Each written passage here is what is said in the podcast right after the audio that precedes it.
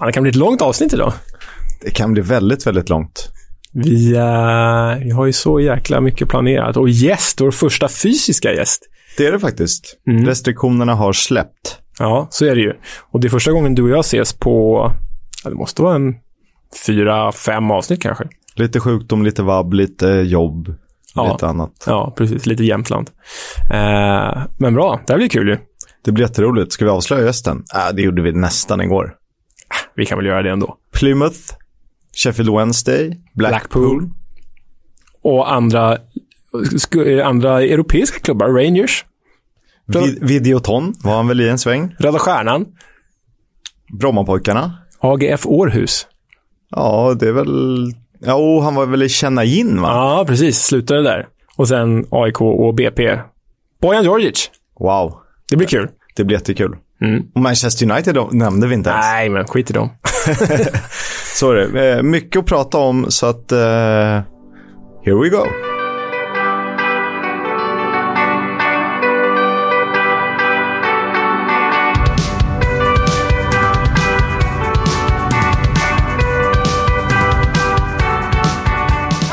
Som ni alla vet, landslagsuppehållet har nu varit. Det finns vissa kvar i Sydamerika att spela. Kanske inte som påverkar oss i alla fall, men eh, européerna är klara.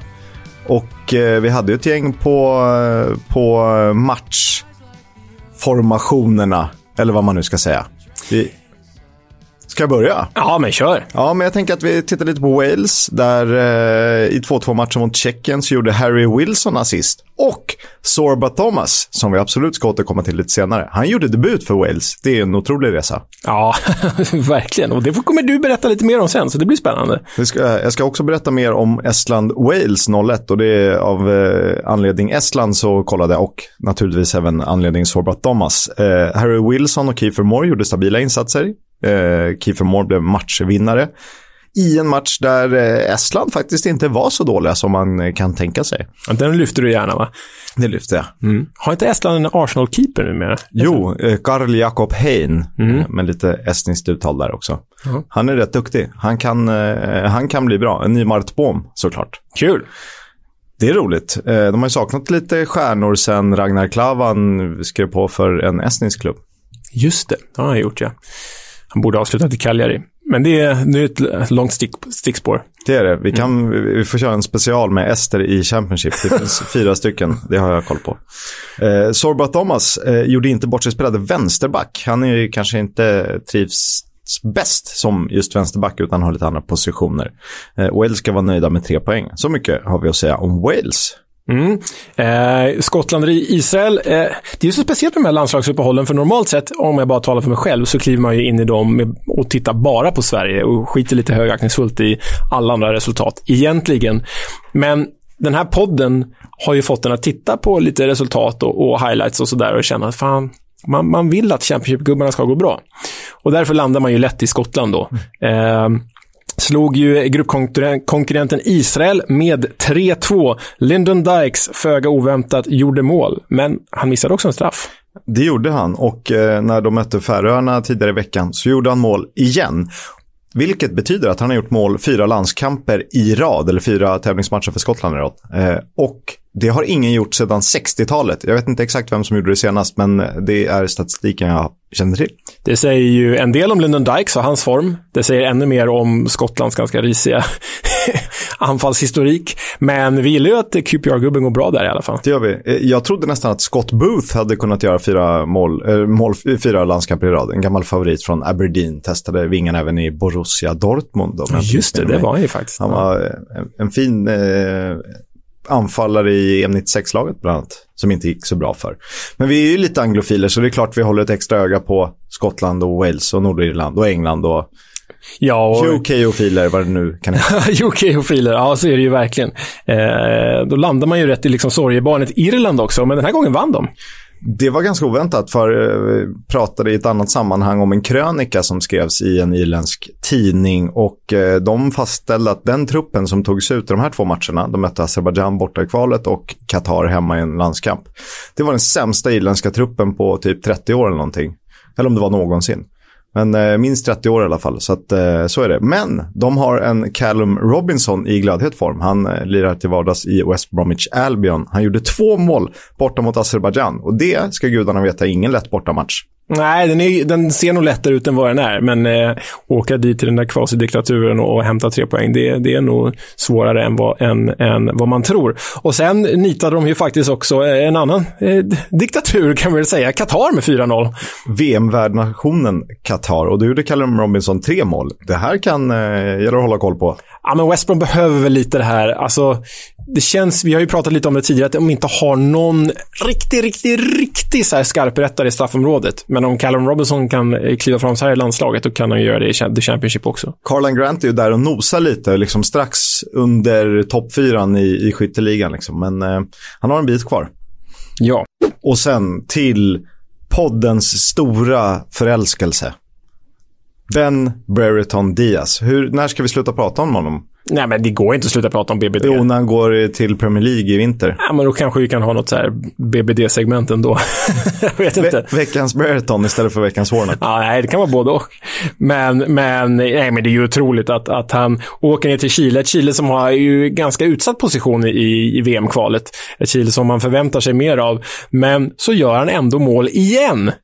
Och då låter det så här. Sanchez, Brereton,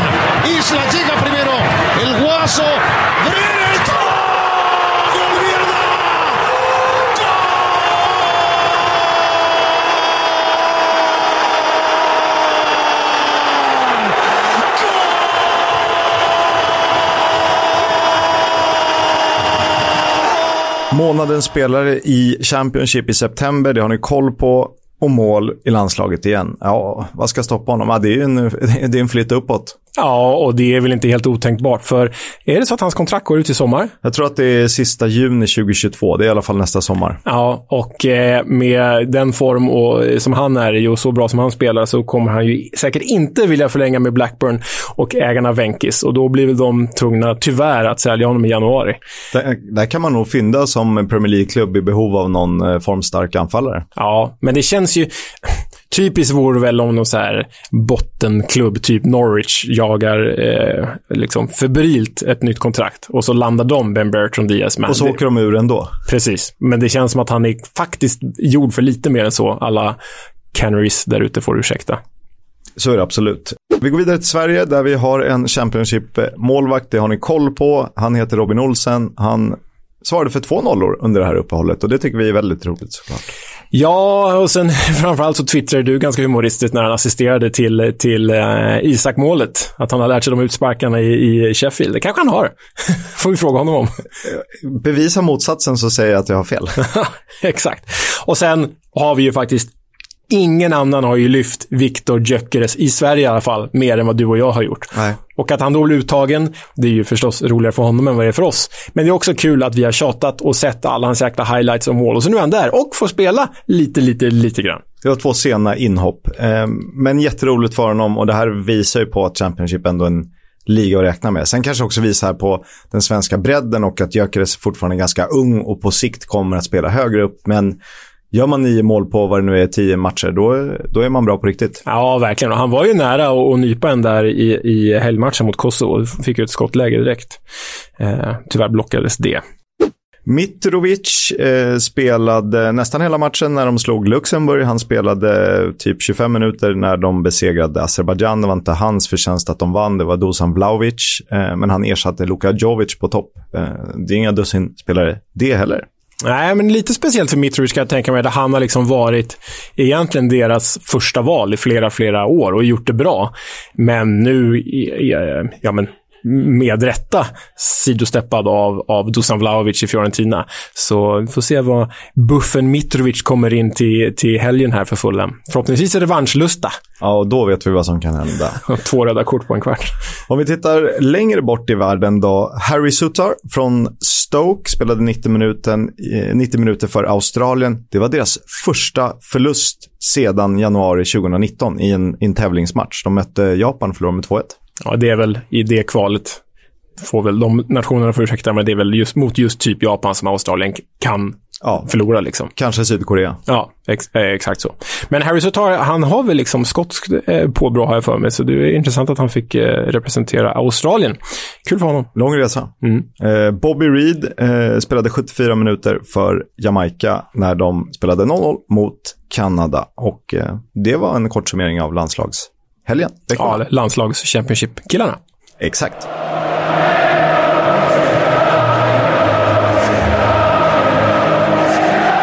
Footballs Coming Home sponsras av Stryktipset, ett spel från Svenska Spel, Sport och Casino. För dig över 18 år. Stödlinjen.se. Ja, vi kikar på kupongen och landar såklart i match 10. Millwall mot Luton. Och eh, om ni lyssnade på förra veckans avsnitt så kommer ni ihåg hur det var 1985 i en av engelsk fotbolls stökigaste matcher någonsin. Och det är klart att rivaliteten lever vidare, särskilt nu när läktarna öppnar upp på allvar. Även om jag tror att det blir rätt mycket lugnare på lördag. Dock en klassisk 15.00 lokal tid, avspark på The Den, derbykänsla, tryck i luften. 11 mot lag 13 i tabellen. Ett mittenmöte, lite som vi trodde på förhand, där Millwall är erkänt starka på hemmaplan. En riktigt svårtippad rysare som jag absolut kommer att hålla ett öga på på ett eller annat sätt. Leo, vad, vad ser du fram emot? Ja, nej men det är ju lätt att landa i, i eh, min subjektivitet här och det gör jag så gärna när det är West London Derby 13.30 på lördag. Det är Fulham mot Queens Park Rangers och eh, The Cottagers behöver ju vinna det här för att liksom komma tillbaka in i det riktiga, riktiga titelracet. Men för alla eh, för de supportrar där ute så vet ni ju att vi brukar ha förtvivlat svårt i typ alla West London Derbys, även om Brentford brukar vara den riktiga nöten att knäcka. Frågan är om inte det här måste vara ett av Englands snällaste derbyn, tänker jag. Jo. Eller Londons i alla fall. Jo, jo, men visst är det så. Det är väl lite, väl lite mer hets från QPR-håll än från Fulham-håll. Men det är också för att liksom båda ser ju varandra som lite lillebrorsor. Det är ju liksom Chelsea som är den stora antagonisten här. Eh, och, och Fulham är väl liksom mer mot Brentford också. Jag ska inte säga för mycket. Det, det, det, är, ju, det är ju ett derby det här också. Men ja, det kan vara ett av de absolut snällaste. Men förutom det så slår jag gärna även ett slag för 16.00 på lördag. Blackburn Rovers med BBD mot Victor Gyökeres i Coventry. Det kan bli en fin fight det med. Det kommer det alldeles säkerligen. Och vi kikar till nyheterna. Have you not been watching? I haven't. Jag eh, läste mig till att konkursförvaltarna i Derby har överklagat 12-poängsavdraget men att tabellen kommer att vara oförändrad tills vidare. Och det här känns ju lite konstigt eftersom 12-poängsavdraget är väl eh, oundvikligt när man ingår eller när man är på väg in i en eh, konkurs eller förvaltning. Ja, men så som jag har förstått det så är ju det liksom det minsta garanterade man straffas med när man kliver in i en förvaltning. Och det har ju snackats om minus 24 för Derby. Men jag tror att de här förvaltarna, liksom, de måste göra det av plikt och sans gentemot klubben. Kanske köpa sig tid, kanske försöka utmana systemet. Ja, lite så. Så jag tror inte det kommer landa i något mer än det, än, än, än just en utmaning. Liksom. Sen har vi en väldigt tråkig nyhet. Mm, det är så att Preston North Ends hyllade och älskade ägare Trevor Hemmings gick bort nu i veckan. Över 80 år gammal, så, så kan man väl säga att han eh, dog av ålder inom citationstecken. Men eh, de är väldigt ledsna eh, i Preston för eh, eh Hemmings klev ju in i klubben för ja, drygt 10 år sedan, 2010, och räddade klubben undan just konkurs. Eh, han är ju en liksom hästmagnat, kan man väl kalla och ägt massa hästar som har vunnit eh, hästkapplöpningar i England genom åren och fått sina pengar därifrån. Men han ska i alla fall hyllas på Deepdale nu i helgen när Preston tar emot Derby County. Så eh, vi får nog anledning att följa upp det där, för det lär vara säkert eh, ganska fina hyllningar.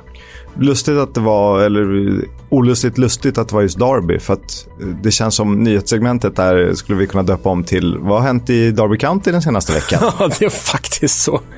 Vi pratar poängavdrag, vi pratar att nu ska Preston North End möta Derby. Men vi pratar också om vem som vill köpa Derby.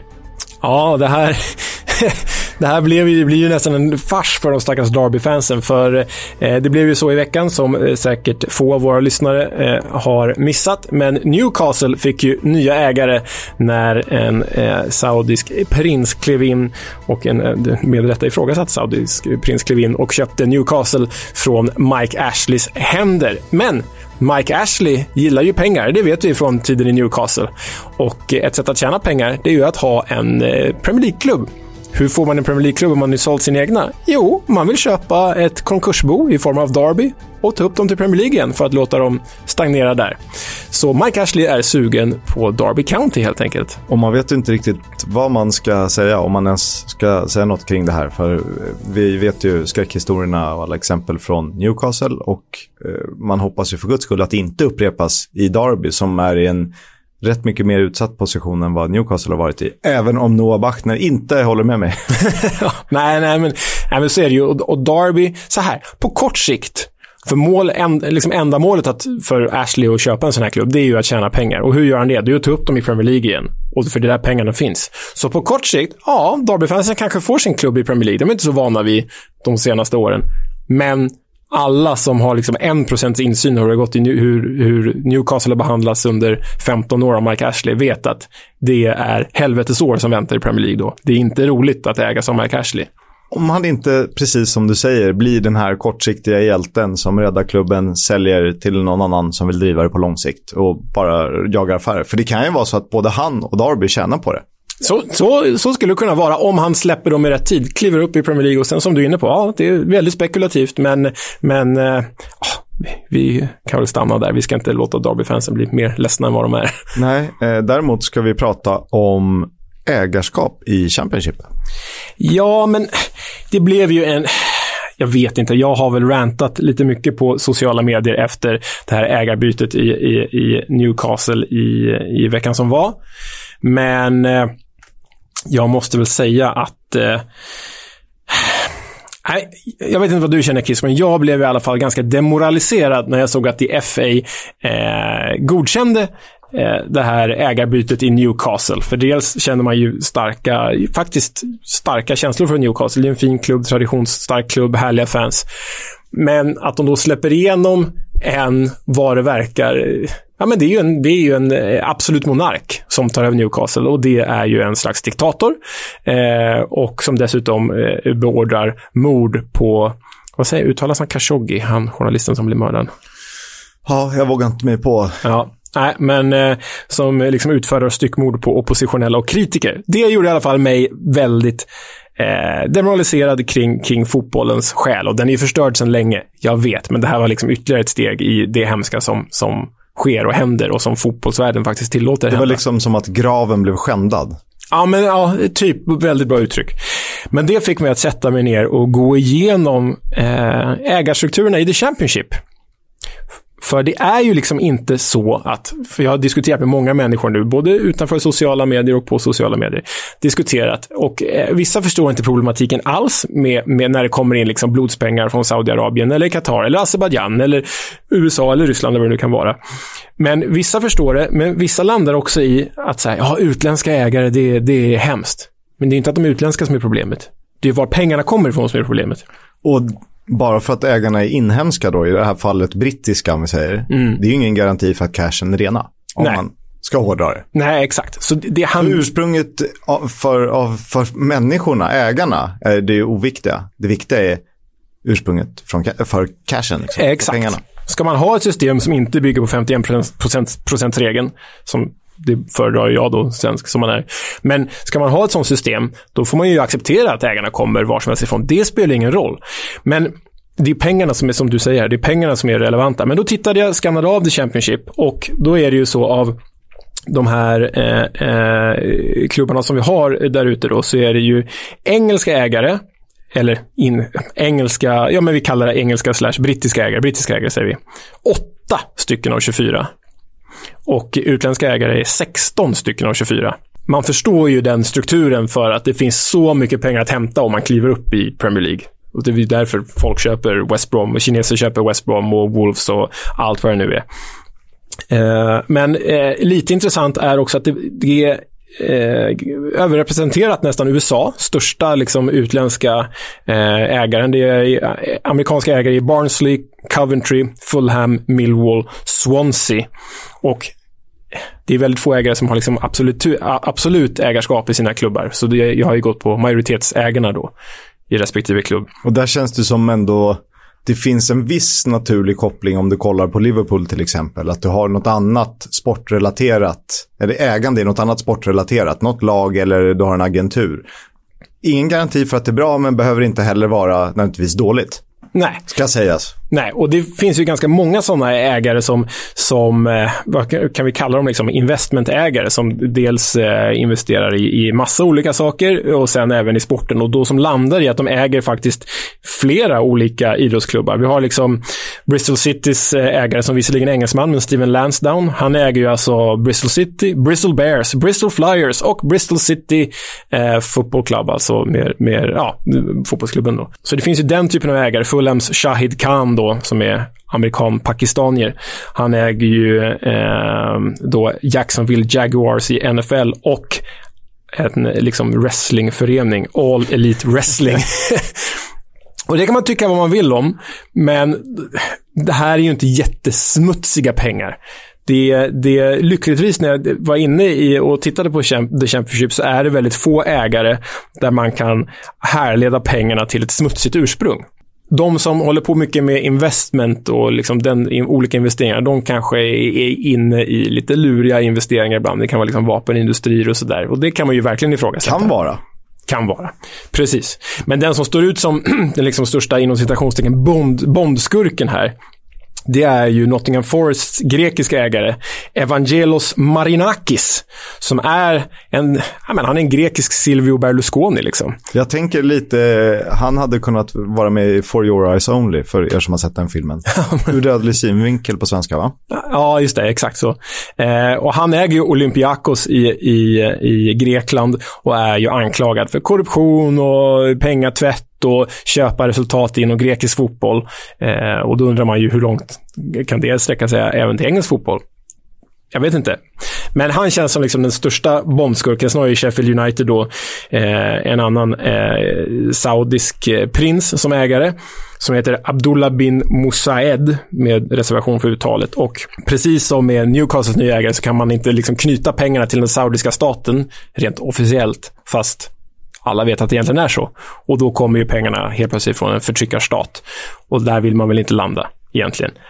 Om vi ska se det positiva då. Eh, det är ju upp och ner och vi, det är svårt att veta exakt var pengarna kommer ifrån. Och det är väl inte du och jag som är män att säga att ja, det här är förkastligt eller det är fantastiskt. För rätt vad det är, det kan vända en vecka. Oj, det visar sig att den här, de hade investerat i det här innan och därefter byggt upp en förmögenhet som de nu har satsat. Så det kan vara smutsiga pengar någonstans på vägen.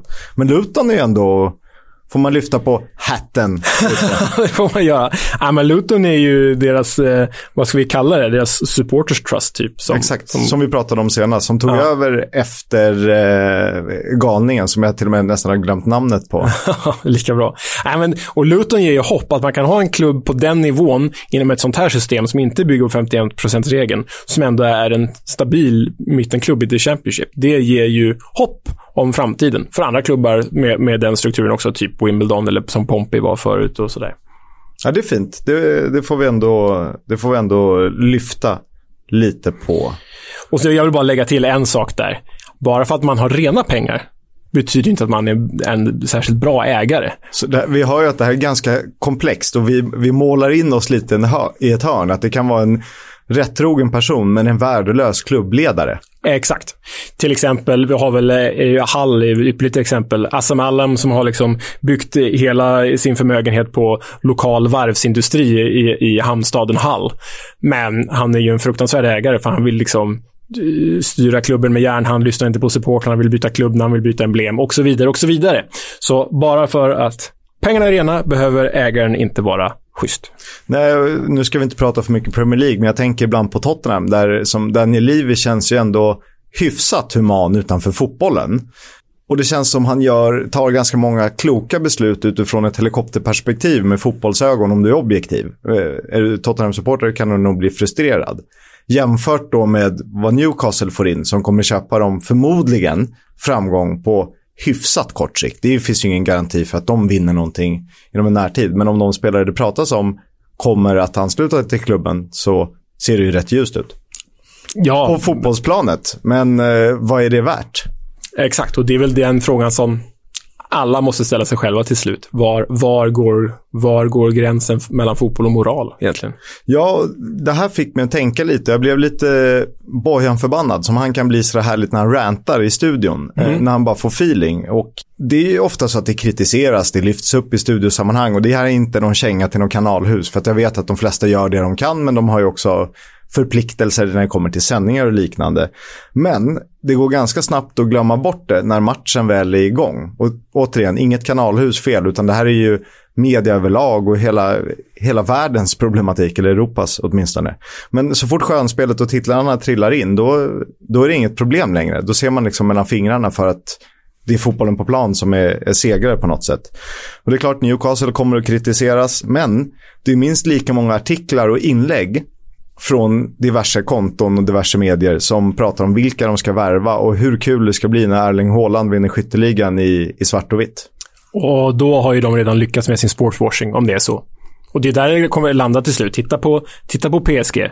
Jag tror att du sa, eller så skrev du här i, vårt kör, körschema, att liksom 5% av artiklarna handlar om PSG sportswashing idag och resten handlar om Neymar och Messi. Då, ja. har, då har de lyckats. De har om vunnit. Någon är, någon är arg eller någon får inte speltid eller någon tycker att rollen är fel. Det är där det handlar om. Ja. Och det är väl lite så med VM 2022 också. Det är klart röster har höjts, det är fina kampanjen. Amnesty gör det jättebra tillsammans med svenska fans, vill jag slå ett slag för. Och förhoppningsvis kommer det fortsätta. Men kommer det räcka i längden?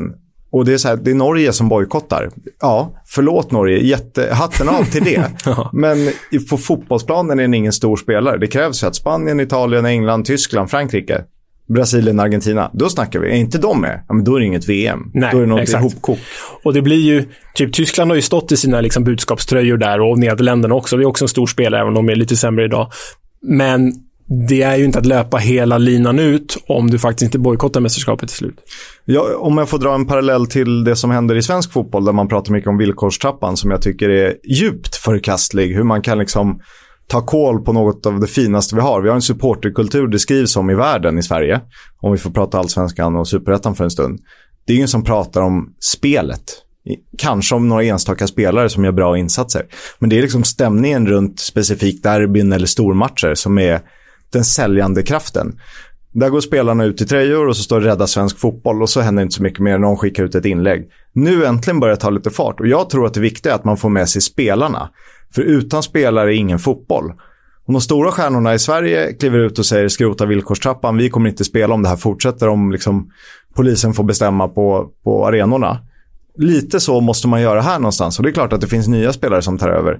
Men utan Messi, Mbappé och sådär, om de kan liksom trycka på, då kan vi börja se någon skillnad. Men det är en utopi det. Ja, nej, det är ju väldigt få. Det var väl var det VM 76 som spelades i Argentina när det var en diktatur. Då var väl Johan Cruyff och, var det Bertie Vogt? De två bojkottade, tror jag. Holland och Tyskland. Och det är ju stora pjäser på den tiden. Men det sägs ju kanske haft andra anledningar än just det politiska också. Men utåt sett var det politiska. Men det är ju det som krävs. Lite som när det sades att eh, var Canidia och Redondo vägrade klippa sig inför VM 98 och inte fick åka med. Det kan ha funnits andra anledningar. ja, det, ja. Den gode Canidja. Otroligt. Kul att det ändå att vi tillät oss själva att sväva ut lite här kring, kring en större fråga. Och här är det så här jättebra. Har ni några idéer? Inte för att de kommer ge något genomslag för världen, men vad tycker ni? Vad tänker ni? Vi finns på EFL-podden på Twitter. Det är där vi håller till i nuläget. Så skriv och hojta och ja, dela. Gör så. Jag gav er Luton Town sist. Det var lite intressanta grejer med Formel 1-banor och liknande. Jag tror inte vi har samma problem i Blackburn, fast vi har ett annat problem. Oavsett vad. Leo, ge oss Blackburn Rovers FC.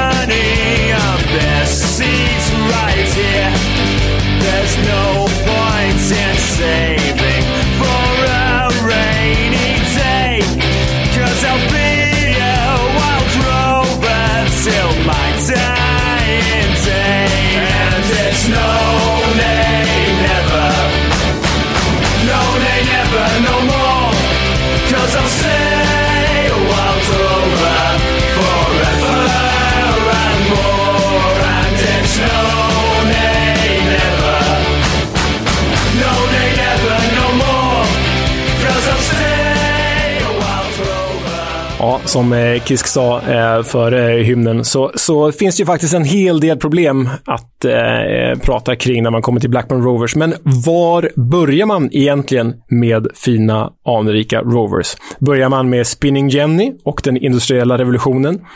Börjar man med Alan Shearer? Börjar, med, börjar man kanske med Premier League-titeln 1995? Eller börjar man med de väldigt mörka åren från liksom 2010 och framåt? Eller så börjar man med Jack Walker. Det kan man absolut göra. Jag tror att det är där jag vill börja i alla fall. För det är väl någonstans med Jack Walker som Blackburns moderna historia både börjar och slutar. Men vem är då Jack Walker, kanske vissa lyssnare undrar? Ja, vi får ta det för er som inte vet. Förutom att vara born, bred and raised Blackburn så var han också en lokal affärsman och en stålindustrimagnat som mer än någonting annat älskade sitt Blackburn Rovers. Och med pengarna som han hade efter sina ståldagar, han hade tjänat över 6 miljarder kronor, eh, så föste han ihop sitt stora intresse med sin ekonomi. Han började plöja in pengar i Blackburn Rovers och på så sätt lyfte tillbaka dem till finrummet igen. Eh, och han var ju alltså då anledningen, den direkta anledningen till den smått osannolika historien om hur Blackburn Rovers från den lilla staden, The Town Blackburn med 120 000 invånare, blev Premier League-mästare. Men jag tycker vi backar bandet lite. Året, 19, äh, äh, året är 1988 och Blackburns arena Ewood Park behöver renoveras. Jack Walker donerar pengarna som krävs, alltså inte ägare än. Och än så länge är han bara en rik men kärleksfull supporter. Och där och då sades det dessutom att det faktiskt var Walkers ekonomiska bidrag som gjorde att klubben kunde värva Ossie Ardiles och Steve Archibald 1987. Fina, fina Ossie. Eh, Kisk höjde näven i någon slags segergest här. Det var ju dock värvningar som hjälpte föga då Blackburn, som då den här tidpunkten låg i division Division 2, alltså andra divisionen. Och de hade inte spelat i högsta serien sedan 1966. Det är ju ganska länge, lång tid. Och så kunde, det förstås, så kunde det förstås inte fortsätta.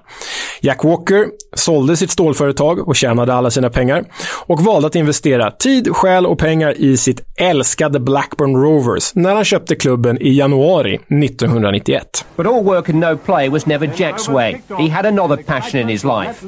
Blackburn Rovers. I um, really started watching the Rovers around about 46 and I, I used to enjoy the game then and we don't seem to have got anywhere in 25 years. But I saw the situation where we're definitely going down in the third division and we watched other good clubs go in the third and fourth division. It's a death wish to a, to a football club. And I I was unfortunate. I managed to sell my business two years ago, and I, I now have the time to do what I always wanted to do. Och första våren som ansvarig för klubben handlade faktiskt bara om överlevnad. Blackburn slutade på 19 plats i Division 2, alltså gamla andra divisionen, och kunde andas ut. Men Jack Walkers andra säsong vid rodret slutade i succé.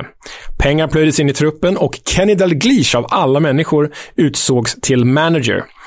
Laget kom sexa i serien och nådde faktiskt kvalspel upp till, och det är det här som är så viktigt i Blackburns historia, till det annalkande Premier League.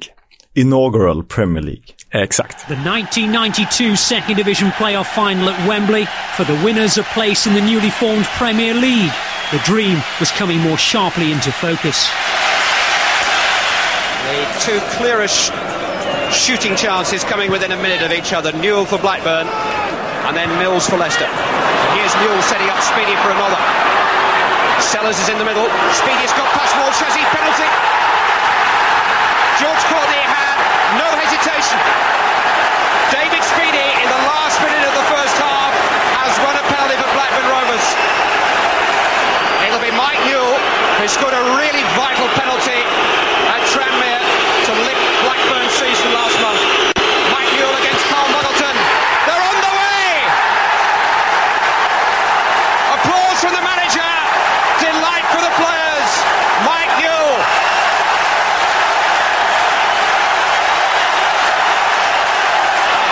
Mike Newell back defending.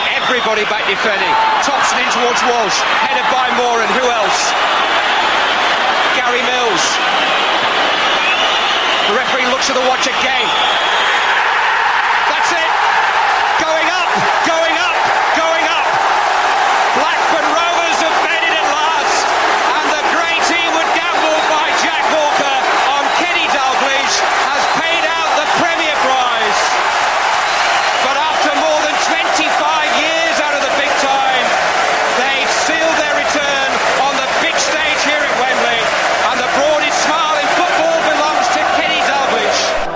Och återkomsten till högsta serien hade faktiskt inte kunnat planeras bättre. Premier League drog igång säsongen 92-93 och Blackburn var med på tåget. Pengar, väldigt stora för den tiden ska sägas, pumpades in i projektet och spelare som Stuart Ripley, Graham Lesaw, Tim Sherwood, Henning Berg, Patrik Bjärred Andersson och Alan Shearer värvades. Vissa av de här var bra, andra var redan bäst, jag tänker på typ Shearer. Men alla var unga och utvecklingsbara. Man värvade ungt, man satsade ungt, för det var det Dalglish ville. Och det här var ju affärer som gjorde Jack Walker till en älskad man i Blackburn, men en hatad man i England. Han ansågs eh, köpa Blackburn en plats i eliten och det gjorde han ju egentligen. Det är ju mer vedertaget idag än vad det var då. Precis så. Eh, han värvade spelare den första sommaren för 9 miljoner eh, euro. Vad blir det? Alltså drygt Ja, men runt 100 miljoner ungefär. 100 miljoner kronor. Jättemycket på den tiden. Att jämföra med Manchester United som värvade för 3,5 miljoner euro. Jag vet inte varför jag tagit det här i euro istället för pund, men så är det. Eh, men då ska man också tänka på att Manchester United var ju en stor etablerad klubb. De behövde inte värva någon mer än Eric Cantona som de plockade den säsongen. Blackburn hade som målsättning att vara ett topplag. Bli bäst. Ja, och då får man värva, får man lägga pengar därefter. Annan jämförelse, Arsenal och Liverpool värvade för ungefär 4 miljoner euro den sommaren. Så det här liksom narrativet att Blackburn köpte sig en plats i eliten. Ja, de gjorde ju det. Men kanske inte så långt att de köpte sig till titeln som vi kommer till. För det fanns ju så stort motstånd och så mycket pengar redan i sporten, redan då. Men Alan Shearer under Kennedy Dalglish ledning var ju helt fenomenal och Blackburn slutade på fjärde plats i den nystartade Premier League. Året därpå gick det faktiskt ännu bättre. De kom tvåa, åtta poäng efter Man United. Klubben slog rekord i eh, världens dyraste målvakt, Tim Flowers, och pungade ut stort för David Batty från Leeds.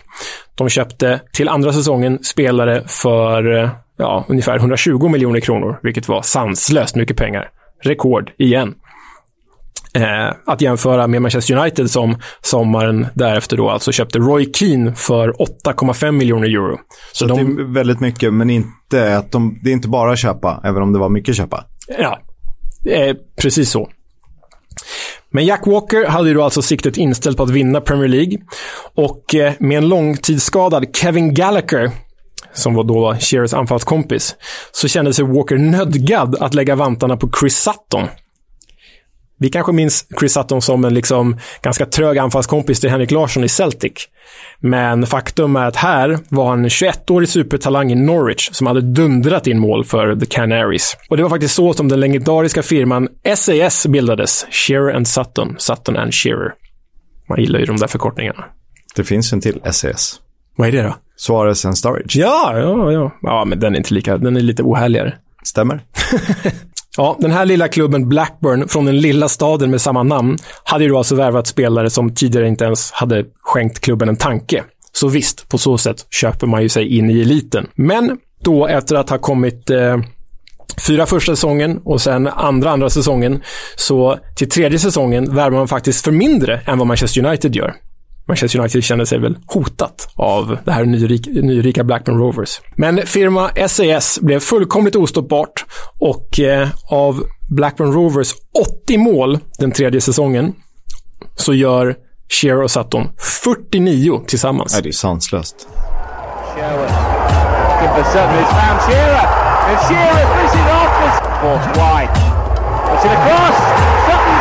He does swing it into the far post. Goalkeeper flats to it, and that one goes in, and I think Henning Bergie the left to defend. He draws the goalkeeper, and gives Alan Shearer a goal. Result. Ripley's cross, Sutton's there, and that's punishment. He's in the middle. Control, and Sutton's goal. Ja, som ni hörde här på klippet så var det ju bara Shearer, Sutton, Shearer, Sutton, Sutton, Shearer. Och det där var ju liksom bara fem, sex av deras första mål kronologiskt den säsongen. Den här tredje säsongen, 94-95. Så det handlade ju väldigt mycket om SAS. Som vi kommer komma till så var ju SAS ett anfallspar som ledde Rovers till Premier League-titeln. Men det var inte så självklart som det låter. Visst, de gjorde 80 mål, laget. Visst, SAS gjorde 49 mål tillsammans. Men allt det här avgjordes ju 94-95 i sista omgången. Tänk dig, eller tänk er, ni som lyssnar, Manchester City, Manchester United där. 2012. United va? började fira lite för att det stod 2-2 i City QPR. Exakt. QPR med en man mindre dessutom va? Ja, ja, Jobbie Barton utvisad. Och Agüero avgör där. Men det här är lite samma situation då. Sista matchen på säsongen 94-95 så måste Blackburn åka till Liverpool och gärna vinna för att hålla undan för Manchester United som åker till West Ham. Men eh, det som händer är att eh, Blackburn förlorar mot Liverpool. Kenny Dalglish gamla Liverpool. Ganska jobbigt. Men Manchester United lyckas inte slå West Ham. Sir Alex skyller på domaren, Ja, än, i, än idag. Men de lyckas inte slå West Ham, vilket innebär att Blackburn Rovers blir, om än köpt, ändå osannolik liten mästare i Premier League. Och för er som är lite yngre, där och då är det ju som när Leicester vann nu, ungefär lika osannolikt. Eller det var det kanske inte, för de var ju lite bättre. De var på en högre nivå då och hade köpt sig lite framgång. Men eh, ändå osannolika mästare får man ju säga. Verkligen. Och det lät ju så här. In. Oh my God! It's in. And it's a fantastic goal for Liverpool. Now even Kenny doesn't know, the man who knows everything about football. Magnificent from Jamie Redknapp. Tim Flowers couldn't keep it out. What a goal. But the news is coming in from Upton Park and what happens here will not matter because Manchester United could not win. They have drawn at West Ham, and I've never seen a manager happier when his team has just conceded a goal. Kenny Dalglish has led Blackburn to the championship in defeat. Late opportunity for Alan Shearer. He's looking across, he's just missed a chance and he's smiling. This is an unbelievable afternoon. Truth is stranger than fiction sometimes in sport. They're losing this game and they're hugging each other in delight. David Ellery calls a halt at Anfield. Liverpool have beaten Blackburn Rovers and it doesn't matter because Blackburn Rovers are champions. Och det är ju lite, innan jag går vidare i berättelsen här, så är det ju lite, det blir så tudelat med, med, med Blackburn. För det är ju ett, för det första är det ett jäkla härligt gäng de värvar ihop med Shearer, Sutton och Lesault och Batty och Sherwood och Henning Berg. Det är ju fantastiska, nostalgiska spelare när man ser tillbaka på det idag. Men de värvar ju dem faktiskt för besynnerligt mycket pengar på den tiden. Men å andra sidan är det den här lilla, lilla, lilla staden. Alltså har 120 000 invånare och kämpar mot miljonstäder som Manchester, Birmingham och London. Så det blir så, det blir så dubbelt när man ser tillbaka på det i efterhand. Men framförallt tycker jag att man kanske bara ska landa i Jack Walkers kärlek. Han gjorde det inte det här för pengar. Han gjorde det för att han älskade Blackburn. Och sen plöjde han ner det som krävdes. Och eh, det är ju fint nog för att man kan hylla just den insatsen. Ja, jag, jag vill nog välja att se det så i alla fall. Men trots att det omöjliga precis hade hänt då, så var det ändå en ganska samlad Alan Shearer som blir helt neddränkt i omklädningsrummet av bärs. Och då lät han så här.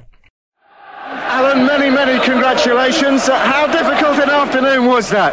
It was very difficult. We uh, no one likes to play in circumstances, do they? But um, we had to, and, and West Ham have done us a favour. We, we were sloppy. We had chances, but um, it's all over with. How aware were you of what was going on at uh, Upton Park? we were, we just heard a big roar at the end there. I think we're getting a soaking here. I'm not sure who's getting wet the most, whether it's you or me. Men trots Shearer, trots Sutton, trots Sherwood, Batty och alla de andra, så var det här ju ändå Jack Walkers titel. Och han är så... Jag vet inte, jag tycker han är lite mysig när han sammanfattar miraklet, som man säger. Well, when Liverpool scored the second goal, my heart stopped. I, I, I couldn't just believe what was happening. And, um, and then when the reporters behind us quickly told us what, what had happened at West Ham. And it's a miracle.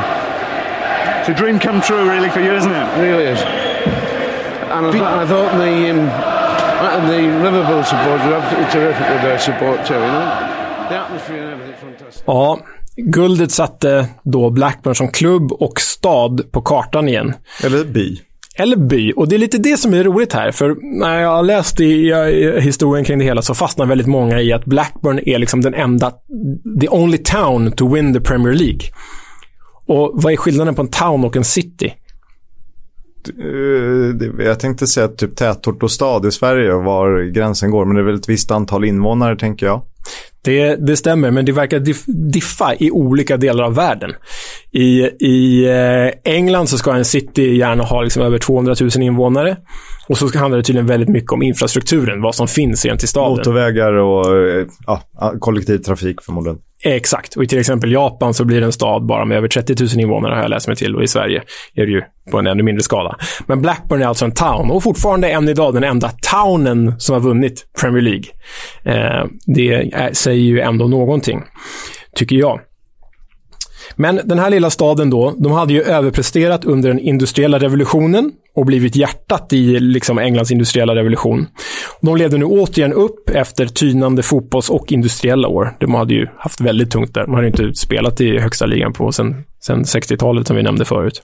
Men det blev ju sen heller aldrig bättre än guldet. Canada Dalglish orkade inte vara manager längre. Han gick upp i någon slags sportchefsadministrativ roll.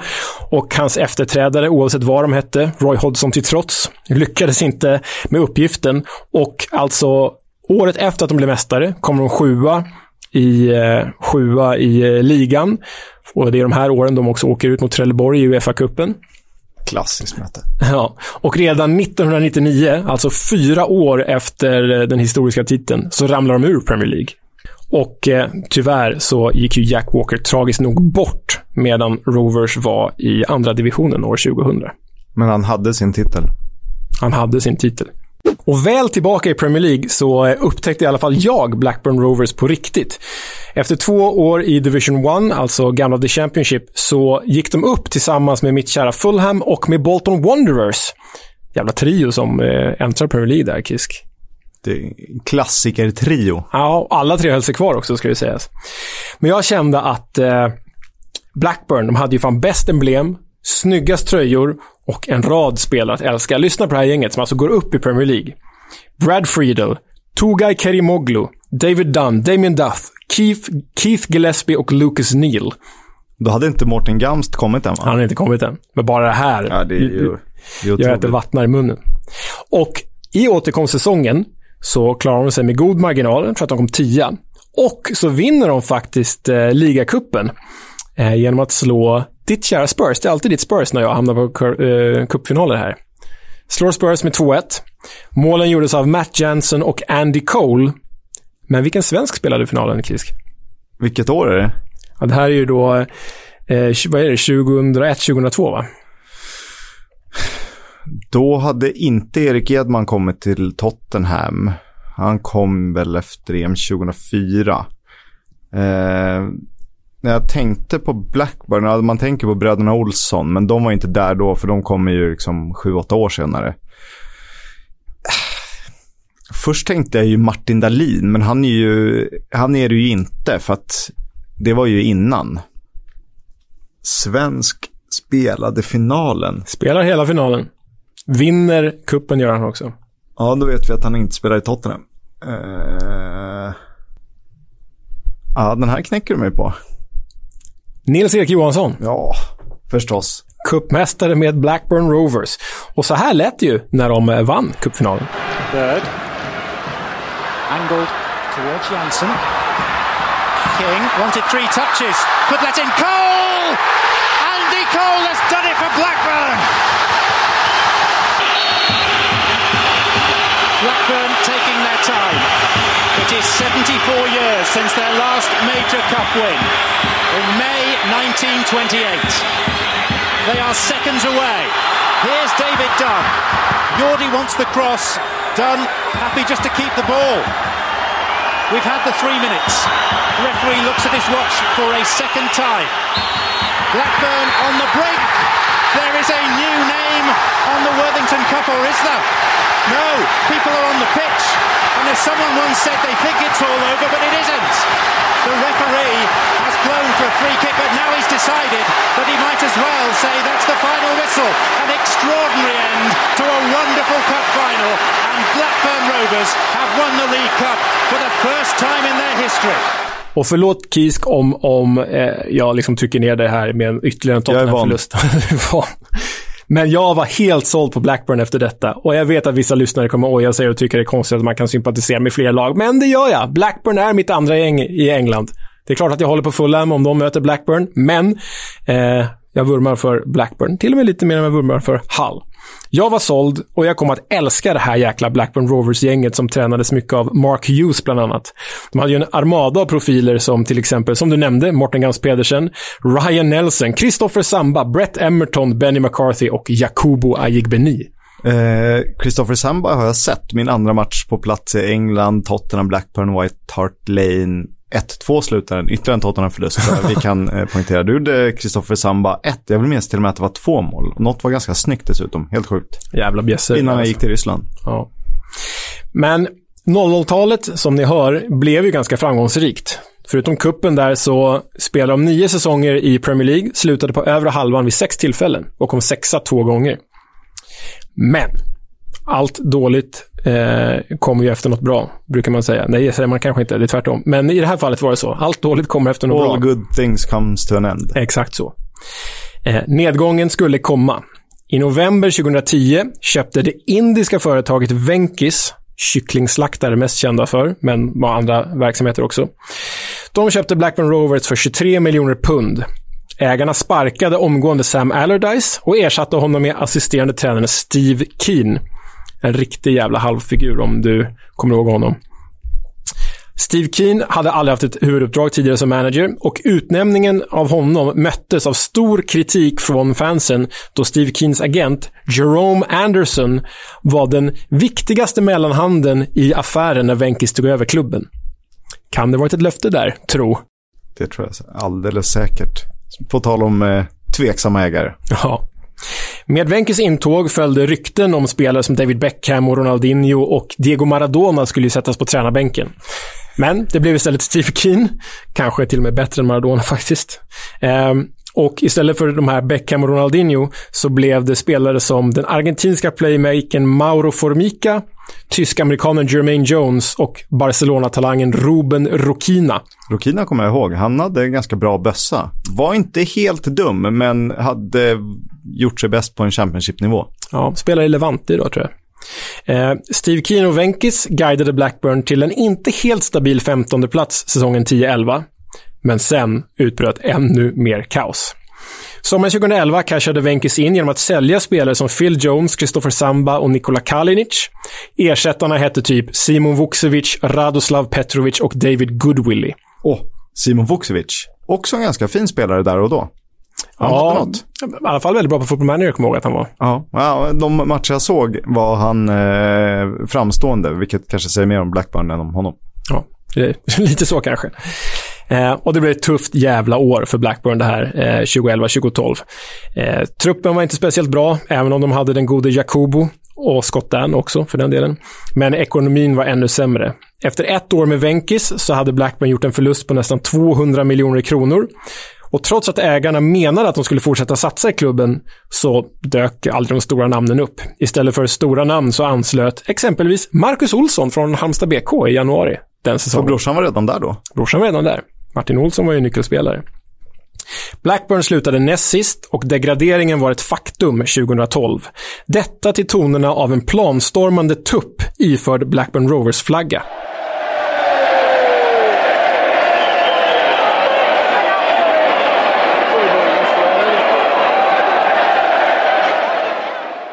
Och den här tuppen, jag vet inte om du kommer ihåg den, Kisk, men den sprang ju in flera gånger därefter. Det är alltså en tupp som fansen klär i Blackburn Rovers flagga och slänger in på arenan för, som kritik mot ägarna liksom. Uh... Den är faktiskt helt otrolig. Ja, det är en jävla, jävla grej. Men eh, ägarna tog det ganska lugnt ändå. You could arrive at the ground tomorrow and be confronted with a demonstration by supporters. How do you feel about that? Uh, well, I No, I'm not worried. It's okay if they have the rights. It's the fans who own the club also, and and generations together. They have the rights, and, uh, and there are family, and the family. If your father gets angry at you, you're not angry. But do you understand their frustration and their anger?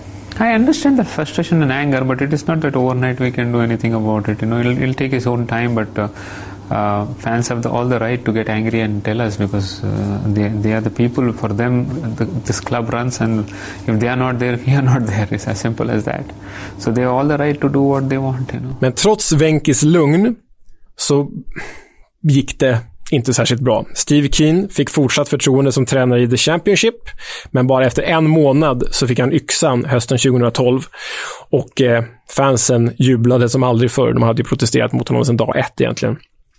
Och relationen mellan fansen och Venkis blev ja, allt sämre. Det här är placeringarna i The Championship för Blackburn de första åren. 17 plats, 8 plats, 9 plats, 15 och 22 plats. Så säsongen 2016-2017 degraderas de till League One för första gången i tredje divisionen sedan 1975. So Bristol City, for Blackburn to stay up, need to score here. All eyes there on the referee. That's it. Birmingham survive. Blackburn Rovers are down. It's confirmed. It's relegation for Blackburn Rovers. The fall from grace. Ja, det är ju inte särskilt ljusa toner, men eh, så går det när man inte sköter korten rätt. Ja, nej. Om man ska vara hård. Ja, det är, ju, det är ju deppigt det Blackburn har blivit, för även om de studsade upp omgående från tredje divisionen så är ju läget oförändrat. Idag äger Wenkes klubben, men de vill fortfarande inte satsa, utan måste istället sälja spelare som Adam, Arst Adam Armstrong, David Raya, Grant Handley eller Shane Duffy för att ens ha pengar att återinvestera i truppen. Och det är en, ja, en deppig verklighet för de forna Premier League-mästarna. Som dock har en liten ljusglimt så länge han blir kvar. Ben Brereton Diaz. Ben Brereton Diaz. Och eh, jag tänkte egentligen quizza dig på svenskarna som varit där. Men du har typ nästan nämnt alla. Ja, förutom Bjärred och Nisse Johansson då, så bröderna Olsson och Martin Dahlin. Ja, och så är det då Niklas Gudmundsson och Anders Andersson. Bra Och Marcus Antonsson. Åtta svenskar. Roligt gäng ändå. Undrar om det är den klubb med flest svenskar i England. Kan det vara det? Det här får vi kolla upp. får vi kolla upp. Skicka gärna in till EFL-podden på Twitter, at EFL-podden. Har ni en engelsk klubb med fler svenska, svenska spelare genom åren än Blackburn, alltså åtta stycken, då får ni gärna skriva till oss. Tack Leo. Vi lovade att vi skulle ha en gäst. Det ska vi också. Han är här i egen hög person. Han har representerat tre Championship eller eh, andra divisionsklubbar. Nej, räkna inte Blackpool. Sluta nu. Han säger sluta nu. Plymouth. Ni känner igen, eh, ni känner igen rösten. Han har representerat två Championship-klubbar, vill jag poängtera. vi, kommer, vi kommer att komma in på Blackpool också, tror jag. Eh, det kommer vi göra. Välkommen hit, Bojan. Tack så mycket. Kul att vara här faktiskt. Kul att du är med. Eh, folk kan din bana. Det är Brommapojkarna, det är Manchester United, det är lite annat. Det är SM-guld i AIK, det är Videoton, det är Indien. Eh, Hur kan du glömma Röda Stjärnan av alla? Århus, för fan. Glöm inte Århus. Då, ja, AGF också. ja. Var det ligatitel där också? Eller? Nej, vi, vi, var, vi var ganska bra den säsongen faktiskt. Vi hade ett bra lag med Morten Duncan Rasmussen som blev landslagsman mm. och Leon Andreasen som spelade. Leon Andreasen, han var för 690 Ja, exakt. Ja. Så att, och Fulham. Ja, det var han. Nej, men jag hade ett väldigt bra lag. Så det är kul att se att svenskarna har fortsatt vara väldigt eh, intressanta för AGF Århus. Erik Karl är där nu ju. Just det. och många, det, det, var ju efteråt, var ju också Backman var ju där under den tiden. Även Niklas Karlsson. Alltså det var ju många Ja, ja, som ja. tog ju steget efter jag öppnade vägen. Du. vad, vad ska vi börja den här eh, lilla frågestunden? Nej, men jag tycker vi börjar brett och så smalnar vi av det. Eh, fan, alla vet ju säkert, men vi måste ändå börja. Engelsk fotboll för dig, Bojan. Vad, vad är det? Jag älskar engelsk fotboll. Och du vet, folk har alltid sagt du och Valla. För du var alltid den där tekniska liraren som ska alltid passa mycket bättre i Spanien och Italien. Var lite mer bekväm och lite mer tid med bollen. Men istället så gav du den England. Som inte alls liknade min spelstil. Och det var ännu mer hårt på slutet på 90-talet, början på 2000-talet. Men jag älskade passionen. Supportrarna. Du vet, du kunde gå ner till conference och läktarna var fyllda. Och det enda de brydde sig om, om sin lilla klubb. Du vet, jag bodde i Manchester, jag kunde gå och kolla på Altrincham. Det var fullt på läktarna. Folk pratade om Altrincham inne i den lilla förorten till Manchester. Och sen hade de Manchester United. Och det var inte som i Sverige att vissa tyvärr har ju först ett engelskt lag, sen ett svenskt. Där är det verkligen, det lokala går ju före allt annat. Ja. Och sen kommer de här stora bjässarna. Det var lite som vad det var på Balkan. Du kan inte hålla på, på Real Madrid och sen Röda Stjärnan eller Partizan Belgrad. Det är Röda Stjärnan före allt annat. Och sen kan du ha dina klubbar som är på plats två eller tre. Vad är the Championship för dig då? Allt nu. Det är bara för att man har spelat där. Men det var, det var, det var en sån intensitet på min tid så det är väldigt kul att se att ligan har utvecklats. Lagen, spelarna har blivit bättre. Eh, en mer teknisk fotboll. Eh, såklart att det finns fortfarande lag som Barnsley som eh, gillar att gå down the channel. Men förut var det ju 23 och 24 lag som gick down the channel. Nu har du 3-4. Och resten försöker verkligen spela. Även folk som har problem som Derby County till exempel med allt möjligt. Även om de är, ja, de är inte på minus längre. Men det är fortfarande att man väljer spelare så att man ska spela sig ur situationer. Att man faktiskt vinner matcher för att man helt enkelt har en bättre taktik. Och det var inte fallet. Inte för mig. Alltså Championship var tufft. Det bara small. Du hade inte tid med bollen. Det var nästan 1-2 touch. Det var inlägg eller ner mot hörnflaggan. Inlägg eller mot hörnflaggan. eller så fick du en smäll och sen kunde domaren säga you deserve that. Så fort du höll i bollen så kunde du få den. Bara, du, du förtjänar den där tacklingen. Så att bara, bara man håller i bollen. Så att nej, det är en häftig liga. Jag följer den väldigt noga. Skulle man kunna dra det så långt att inte ens i Championship finns den riktiga engelska fotbollen längre för att ligan är så pass rik jämfört runt om i Europa. Att du måste ner i League League 2. One. Ja. Även League, League One-klubbar. Alltså ibland ser, ser man matcher. När de försöker spela. De försöker utveckla någonting, även om de inte kanske spelar materialet. Och det är en, det är en fara med England. Att de ser, ja men vi måste utveckla. Men de utgår aldrig från spelarmaterialet, vilken typ av fotboll de vill spela. Därför gillar inte fotbollen Barnsley spelar, men just att han har insett, jag har, jag plockar spelare utav det spelarmaterial för att spela på mitt sätt, för att maximera. De var ju nära förra året, i år är de skit. Men just det här att jag kan ha respekt för tränare som faktiskt håller sig fast vid sin idé men väljer spelarna utifrån spelsättet och inte faktiskt bänkar de bästa spelarna för att de inte orkar spela den typen av Tony Pulis fotboll. Hur bedömer du nivån på The Championship idag? Om du skulle placera in liksom allsvenska toppklubbar i The Championship, var hamnar de, De, då? hade, de har haft ett problem. Helt ärligt så tror jag de har haft problem. Kolla bara på lönerna i toppen på Championship. Kolla storleken på klubbarna. Kolla intresset, inte bara i England, ute i Europa. Det är stora kända klubbar. Okej, vissa är på dekis. Men de andra, vi kan inte mäta oss med den budgeten. Och plus att spela 46 matcher. 46 matcher. Bara i ligan. Plus de här Trophy, Trophy Cup, det var helt jävla meningslös cup. Det, det heter det på min tid med något med LV, jag vet inte, LV Trophy eller någonting. Och sen hade du ju ligacupen och FA-cupen på det. Det finns väl St. Johnstones Trophy? Eller nej, inte St. Johnstone. Johns... Du har försökt lära med det här cupnamnet typ tre, men tre avsnitt. Jo, men det hette på min tid, det började med L i alla fall. Papa LV. John's Trophy. Papa John's Trophy, så heter det nu. Men den har ändrats. Det är som ligacupen. Den började när jag var där var det en Worthington Cup. Ja. Du vet, och jag är fortfarande ibland sitter i studion. Jag bara, "Ah, men du vet, Worthington Cup. Jag bara, men de bara, vad fan är Worthington Cup? Förlåt. den hette ju så på min tid, ligacupen. Jag menar Carling Cup. Nej, just det, Carling Cup. också. Worthington Cup. Men det är ju lätt att liksom romantisera och ha så här väldigt nostalgiskt skimmer över eh, liksom brunka-fotbollen som Championship var. Vad känner du kring det? Har du det skimret också när du, när du eh, tittar på The Championship? Eller? Nej, när jag får frågorna i studion eftersom jag nu inte verkligen följer den så försöker jag ändra folks uppfattning genom att kolla på klubbarna som blir uppflyttade från Championship och den typen av fotbollen de spelar. Ja, att vissa säger att de är naiva, de åker, de åker ut. Men det är också en läroprocess. En utvecklingspotential där du får bättre skolade spelare. Så även om du åker ut så kan du sälja dem vidare till Premier League-klubbarna för mycket större summor än förr. Förut var det bara en modell Burnley. Det var så här, ja, Ben Mee-modellen. Det, det, det är min Championship. Alltså, Ben Mee är typiskt, det var ju mittback i Championship på min tid. Hårt, resolut, bröt dina ben ifall det behövdes, nickade bort allting, nickade bort ubåtar ur hav. Alltså på, på den nivån. men den modellen klarade sig. Den klarar sig fortfarande, men inte på samma sätt. Nu krävs det lite mer. Nu är det utländska influenser och, och när, jag tänker, när, när du säger naiva, det är liksom Norwich tänker jag då. Liksom. Jo, men det var det jag tänkte på. Jag tänkte på min tvilling Daniel Farke där. Ja, just det. Ja, det har någon. det har någon faktiskt. Ehm, ja, men om man ska gå in på liksom dina egna erfarenheter då. Du har ju representerat i, i de här lägre serierna. Jag kommer säga Blackpool nu, så får du svära. Men, men jag kommer säga Sheffield Wednesday, Plymouth, eh, Blackpool. Om vi börjar kronologiskt. Vet du hur häftigt det var, Sheffield Wednesday? Ja, det, Det var emergency loan. Du vet, I England kunde du ha emergency loans under julen. Så från 7 december till 7 januari så var du utlånad i Championship-klubb för att kunna sedan bli registrerad igen i Champions League-trupp. Så att eftersom jag var inte påtänkt då i Manchester United så var det verkligen så att så jag sa, men fan det är bara over the hills. Spela eh, fem, sex matcher, så mycket hade de eh, och eh, kom tillbaka. Och första gången spela seniorfotboll. Sheffield Wednesday. Men i mitt huvud, eftersom jag även på den tiden, du vet, jag var påläst. För mig var det Paolo Di Canio, Carbone. Men problemet var att de hade inga pengar. De hade åkt ut. Man låg i botten. Men förväntningen ändå på det stora laget då i stan var att de skulle upp igen. Komma till Hillsborough.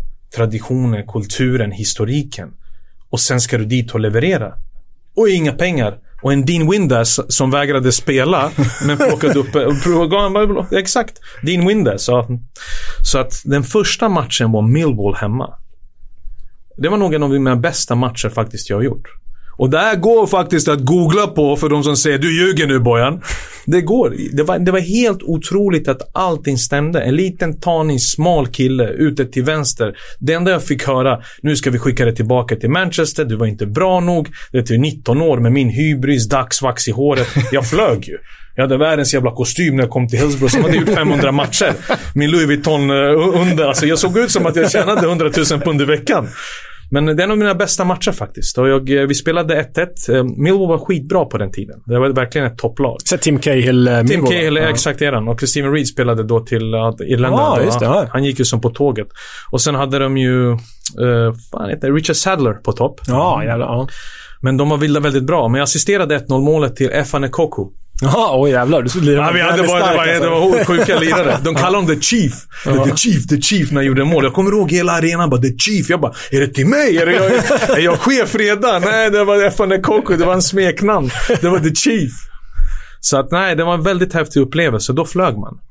Så att det enda, jag, det enda negativa med den utlåningen var ju att vi skulle spela första januari min sista match mot Preston North End borta. 31 december ligger vi på, det var, det var värre än bed and breakfast. Lig, ligger, där jag, ligger jag där i rummet och tänker fan alltså, minusgrader ute. Minusgrader inne säkert också. Ja, det var, det var skitkallt. men det var verkligen. Så att jag tänker, fan, fan första januari, missar nyår och allt möjligt. På den tiden ville man ut och festa på nyår ju. Men vi skulle spela på Deepdale. Vi lägger oss, vi säger godnatt, godnatt, gott nytt år. Vaknar på morgonen. Ja, grabbar, nyheten är att uh, matchen mot Preston är inställd. Det finns ingen värme på Deepdale. så matchen mot Preston första januari blir inställd. Sätter oss på bussen. Dean Windass. Driver. Pull, pull to the side. There's a pub over there. Pa, grabbar ut! Sitter på puben istället. Känns jävligt Dean Windass alltså. Ah, Dean Windass. Nej, det var, det var, det var häftiga. Lee, Lee Brumby gick ju till Sheffield United sen. Han var duktig. Uh, Derry Geary blev irländsk landslagsman. Han var högerback. Men Afana Koko minns jag, The Chief. Det var ju lite rock'n'roll, hör man ju. Ja, ja, verkligen. Och den som tjänade mest pengar, men som vågade, två stycken som vägrade lämna och som skjutsade mig, oftast från Manchester. Andy Hinchcliffe. Minns du honom, vänsterbacken? Ah, Everton, landslagsman. Ah, ja, ja, Andy ja, Hinchcliffe. mm, mm. Han var ju där från Premier League-pengarna. Mm, ja. Och han och Gerald Sibon, holländaren. Holland, anfallaren. Sibon. Ja, ser du vilka jävla karaktärer. Plus jag på det där. Så. Och Terry Urath var ju manager. Ja, okej. ja. Och Willie Donaghy var, Donaghy var assisterande. Han var ju spelade i Skottland tror jag. Fan, kan vara till sex. Skottland var med i Mexiko. Ja. Nej, jag, jag, jag är inte säker, men han var i alla fall där då. Men det var en häftig samling av folk som inte ville vara där och jag som ville vara där och spela. så de vägrade ju lämna. Och de hade ju alltså 30-40 000 pund på den tiden från Premier League-lönen. De gjorde en sån här klassisk vinst om bågar. Alltså, Ja. satt ut, eh, Folk kunde komma till träningen för att bua Dandy Hinchcliffe. Som var landslagsman. Hur många pubrundor blev det? Ja, det, det, blev, det blev inte så många, för att jag ville alltid hem. Och Andy Hinchcliffe bodde i Manchester, så att vi, vi åkte tillbaka over the hills Ja, okej. hela vägen hem. Det var inte så långt, 45 minuter och han bodde i närheten. Men jag tyckte det var perfekt. Istället bo på ett hotell i en, i en månad eh, i Sheffield. Alltså det, var, Nej. det var grått. Ja. Alltså Manchester var ju som New York, tänkte jag. Och det var inte bra heller. på den tiden. Manchester kan vara grått, ska vi tillägga för er som inte varit där. Ja.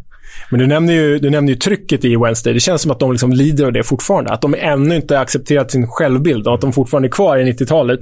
Och därför kan de inte accelerera igen. Liksom. 100 procent. Det är 100 procent. Det är just det här att de, de blev ju lidande som Leeds, men Leeds orkade ta sig upp Mm. från svackan. Med Leeds när de hade Champions League, när Leeds spenderade pengar. När de kör, körde de ner i dyket fast de visste att de skulle aldrig kunna återhämta sig.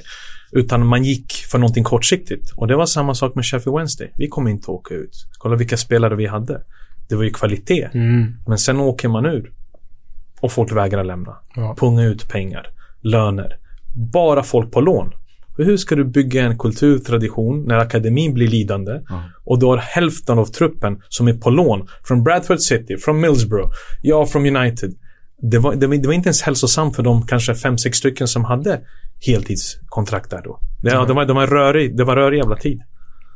Sen har det ju, det här blev vi överraskade av båda två. Sen har det ju några eh, år i Plymouth Argyle. Jag älskade Plymouth. Vi har ju, vi har ju hyllat namnet, för vi älskar namnet Plymouth Argyle. Green Men- Army. Green Army. Ja, ja.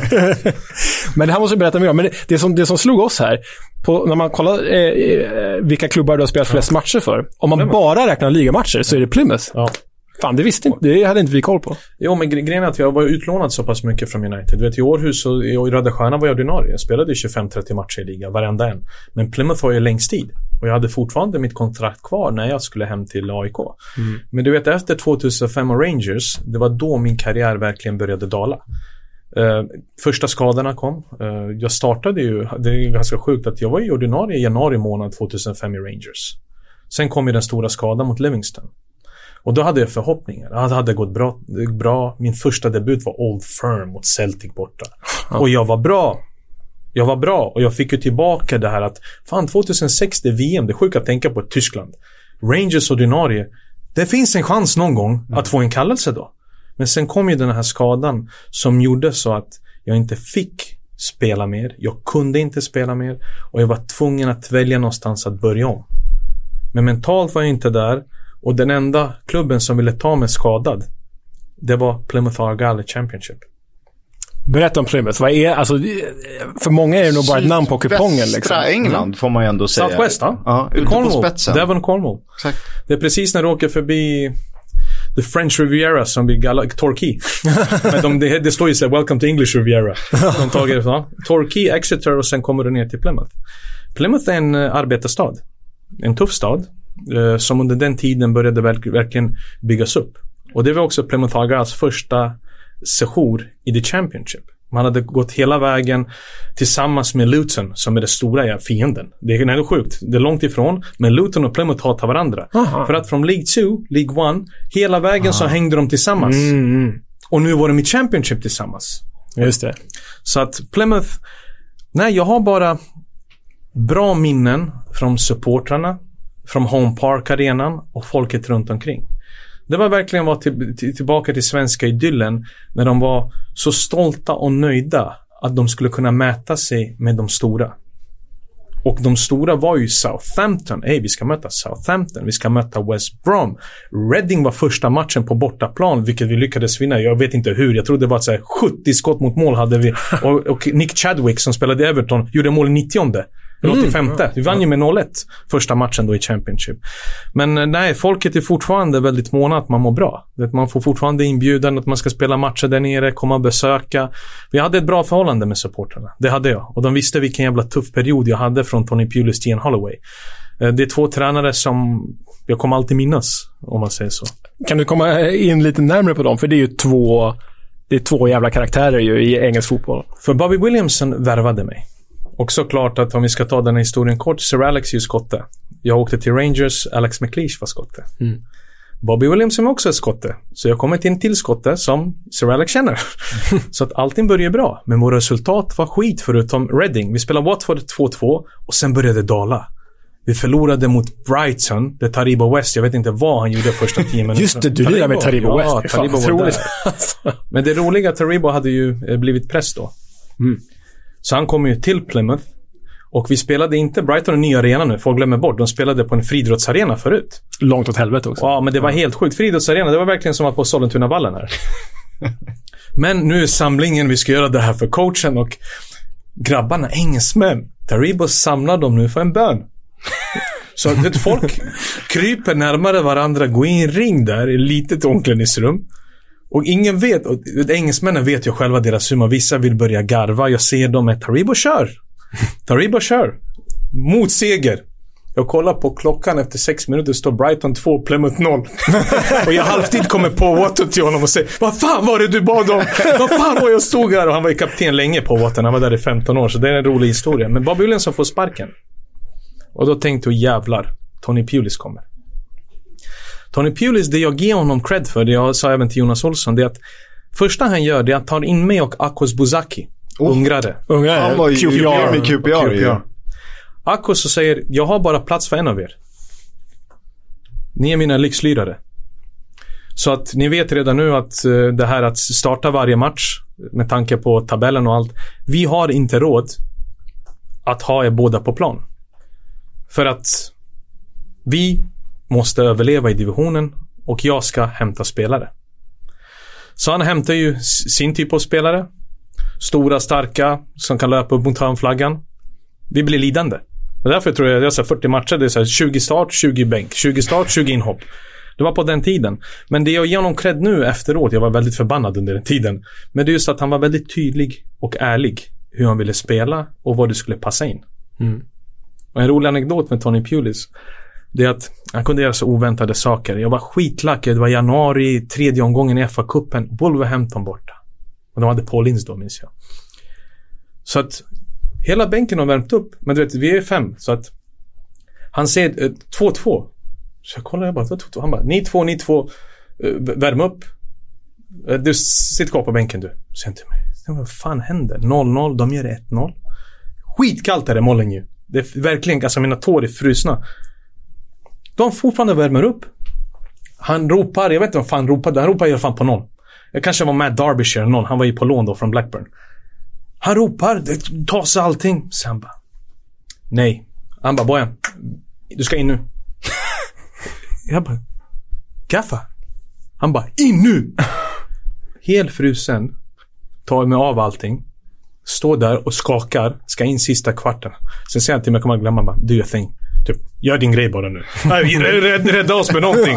Jag ska rädda er med någonting. Och det är så sjuka att jag missar öppet mål i matchminut 89 med en nick. Jag blundar, den träffar mig snett. Jag vet inte hur jag missade. Jag var rakt i mål. Det gick ju i sidan av stolpen. Enda bolltouchen jag hade på den där kvarten. Resten var bara så, jag var ingenmansland. Jag gick fram, bollen var bak. Jag gick bak, bollen var fram. De gick förbi mig så snabbt lika kall också. Nej, men jag var skitkall. Och sen kommer det här jävla läget. Och jag minns att jag, jag tänker bara, det här kommer komma till mig. För det är inlägg som studsar och jag ska böja mig ner. Men sen bara går det ner för pannan går utanför. Såklart, jag blir syndaren där. Inte för att han har bytt in mig helt kall. Utan så att, nej, Tony Pulis och jag, det, det var en eh, tuff relation. Men det är ju det också Var mitt första elak? mål. Nej, det, det var han inte. Han var bara tuff. Alltså det var väldigt mycket löp, få maximalt ut av spelarmaterialet. Han valde sitt spelarmaterial. Väldigt mycket pengar gick åt även då. Mm. Plymouth verkligen satsade hårt. För att du vet, man hämtade Taribo West. eh, De punched over their weight. Ja, Väl, exakt. Rufus Brevet, minns du honom från Fulham? ja. Eh, Vänsterbacken. Så vi hade May, Akos Buzaki. Sen tog man lån sen på Matt Derbyshire, Scott Sinclair, som var i Chelsea. Ja. Ja, Ja, ja. lilla Scotty. Så han kom, så han kom ju också på lån. Jag såg att Ashley Barnes var där också. Ashley Barnes var med i början, men det kom ju sen i en Holloway-eran. Ja. Så därför är jag fortfarande bra vän med Ashley Barnes. Så Det är också en rolig anekdot om honom när han kom. Jag förstod ingenting vad han sa. De har en helt annan dialekt där nere på i söder. Men jag gjorde mitt första mål och det som värmde då, varför jag har bra relation med supporterna att jag gjorde mitt första mål i 95 mot Luton borta för att rädda en poäng. Som gjorde oss matematiskt säkra. Att du säkrar kontraktet? Det, det året. Ja, så matematiskt säkra blev vi. Och hans två, det är verkligen så här hackkycklingar. Det var Matt Derbyshire och jag. Han slog inlägget och jag nickade in det i 95. det var borta på Kenilworth Road. Ja. Vi må, måste stanna, för förra avsnittet pratade mycket om Luton. Kenilworth Road. Ja. Eh, jag har varit där Ajal en gång. Berkovic, vet du hur bra han var? Ja, alltså fantastisk arena på många Fantastisk sätt. arena. Den är ju magisk. Ja, men sluta nu. Det är Jag trodde jag skulle gå hem till folk på middag. Vi gick igenom så här, folks radhus och jag bara, fan vad ska vi någonstans i den här arena här? In i grottan, ner för tra- omklädningsrum. Skitkallt, det var som skyddsrum. Och sen kom vi ut på Kenilworth ja men okej jag förstår, det finns ju en charm i det hela. Men just, Exakt, den engelska fotbollsskärmen finns ju där. Det är höga vet du, strålkastare, Ja. det är som ett plåtskjul. Så har man konstnären VIP-boxar på hela ena sidan. på ena sidan av Big Box och sen borta supportrarna, om du, om du står lite högt upp så ser du inte halva plan. taket är så, taket är så lågt. Och så byggt- så står du, där, står du där uppe på lilla. Du kan kolla på bilderna. Jag lovar du ser inte till andra målet. Mm. Så jag tror vissa missar nummer 1-0. Men eh, om, man, eh, om man fortsätter i, i Plymouth då. Eh, Tony Pulis byts ut och in kommer Ian Holloway. Ian Holloway. Som vi knappt har nämnt i vår podd, men det är ju en jäkla superprofil i, i The Championship. Ja. Och han tog in mig då för att eh, han sa, lyssna det finns klubbar, men jag vill att du ska stanna. Du och, Ak- du och Akos nu, ni kommer vara nummer ett. Okej. Träningen gick bättre. Han hämtade in andra spelare. Vi tog in eh, Tony Capaldi var ju där då, i- nordirländsk landslagsman. Peter Halmosi som blev ungersk landslagsman. Det blev mer tekniskt. Du vet, Silvan Ibengs Blake kom ju senare också. Wolves. Ja, eh, Wolves. Han gjorde massor av mål i Wolves. Så allting kändes bättre. Eh, Det, det, det, var, Det var fräscht, det var energiskt, det var den fotbollen vi ville spela och han gav ju sånt självförtroende. Men jag hade ju fortfarande mina demoner om att vet, varje gång kom till, jag bara, vad gör jag här? Kolla omklädningsrummet, kolla på det här, jag ska inte vara här. Så att mentalt, jag var någon annanstans. För min karriär skulle inte vara så här i den här åldern. Och jag trodde att spela i Championship var skit. För det var den bilden man målade upp här. Mm. Nu är Championship, bara, uff, han spelar i Championship, världens jävla grej. Men då var det verkligen så här, Bojan han som har snackat så jävla mycket skulle bli nästa jävla storstjärna. Han spelar i lilla Plymouth Argyle i Championship. Och det var hårt personligen att ta. Och då tog jag ut all min frustration på träningsplan, även om vissa träningar, matcher gick ju bättre än andra. Och då hamnade vi ju på kant, jag och Ian Holloway. Han tyckte att mitt beteende var skit. Jag skulle inte få träna längre eh, eh, med A-laget. Jag får spela, helt ärligt, där googla. Southern Western League spelade Plymouths juniorer i. Du möter lag som Penzance. Om du kollar var Penzance ligger på kartan, du ser Frankrike över. Det är fiskebyar. Alltså du kommer dit, du tänker, du kommer inte få en frispark, du kanske får ett brutet ben. Och om du är nöjd, en liten blåtira. Alltså det var verkligen så här, män i en division som är kanske nionde, tionde divisionen, Southern Western League. Mm. Och där fick jag spela. Och jag tänkte, okej, okay, nu får jag fan skär, skärpa mig och göra det ordentligt. Och det gjorde jag. Så att jag tar mig tillbaka från den här svackan, mentala. Spelar fram till massor, gjorde massor av mål som jag brukade aldrig göra. Allt bara stämde. Han tar upp mig då till reservlaget där jag fortfarande fortsätter mata mål. Och vi ska möta Southend borta, det kommer jag aldrig glömma. Nu har jag inte spelat alltså på 13 månader. Från start. Mm. Under veckan jag var inte, jag tränar alltså, om man kommer till Plymouth så är det två träningsplaner. Ena gyttja, långt nere och sen den enda planen de tar hand om det är A-lagsplanen. Juniorerna tränar på gyttjan. Ja, det var gyttja. Jag är där nere, de tränar fortfarande måndag, tisdag, matchen är på en lördag. Han, han kommer ner och kollar, ropar mig över. Han säger, är du redo? Jag bara, jag är redo. Och då tänker jag, okej okay, om jag säger redo, du är välkommen upp ju. Han säger, imorgon, du är uppe med oss. Tuff. Torsdag börjar västarna delas ut. Och västarna på den tiden man visste ju vilken som lag skulle starta. Han säger till mig, welcome back. Här är västen. Du spelar på, på, på, på mot Southend United, du spelar från start, vänsterytter. Snabb okej. Okay, ja. ja. ja. Men det är ju den coachingen de hade på den tiden. Ja. De trodde att det härda, härda, härda. Och man glömmer bort den mentala biten. Mm. Jag klarade av det för jag var så revanschsugen. För jag tänkte, någonting bra. Men jag tänkte, fan jag får en chans. Men då efter fem minuter, jag får ett inlägg och lägger fram högerfoten. Min högerfot, jag lovar, jag kan inte spassa en boll på två meter. Den träffar högerfoten och jag kollar, den kommer gå in. Och den går in. Och jag gör 1-0 mot Southend efter fem minuter. Jag bara, det är klart. det är klart. Och sen det finns ju det här målet, så jag, jag löper till honom. Fast jag, vet, jag, jag ville döda honom. Men jag löper till honom och vi kramas allihopa, du vet. Så då gjorde jag ju tre mål på tre matcher i rad. Mm. Sen gick jag in där mot, mot Leeds och sen gjorde jag igen 1-0 målet mot Luton hemma. Så att det var ju den fina tiden under honom. Så att, och sen blev jag skadad igen och var borta. Och därför ville jag flytta hem till AIK. Ja, okej. Okay.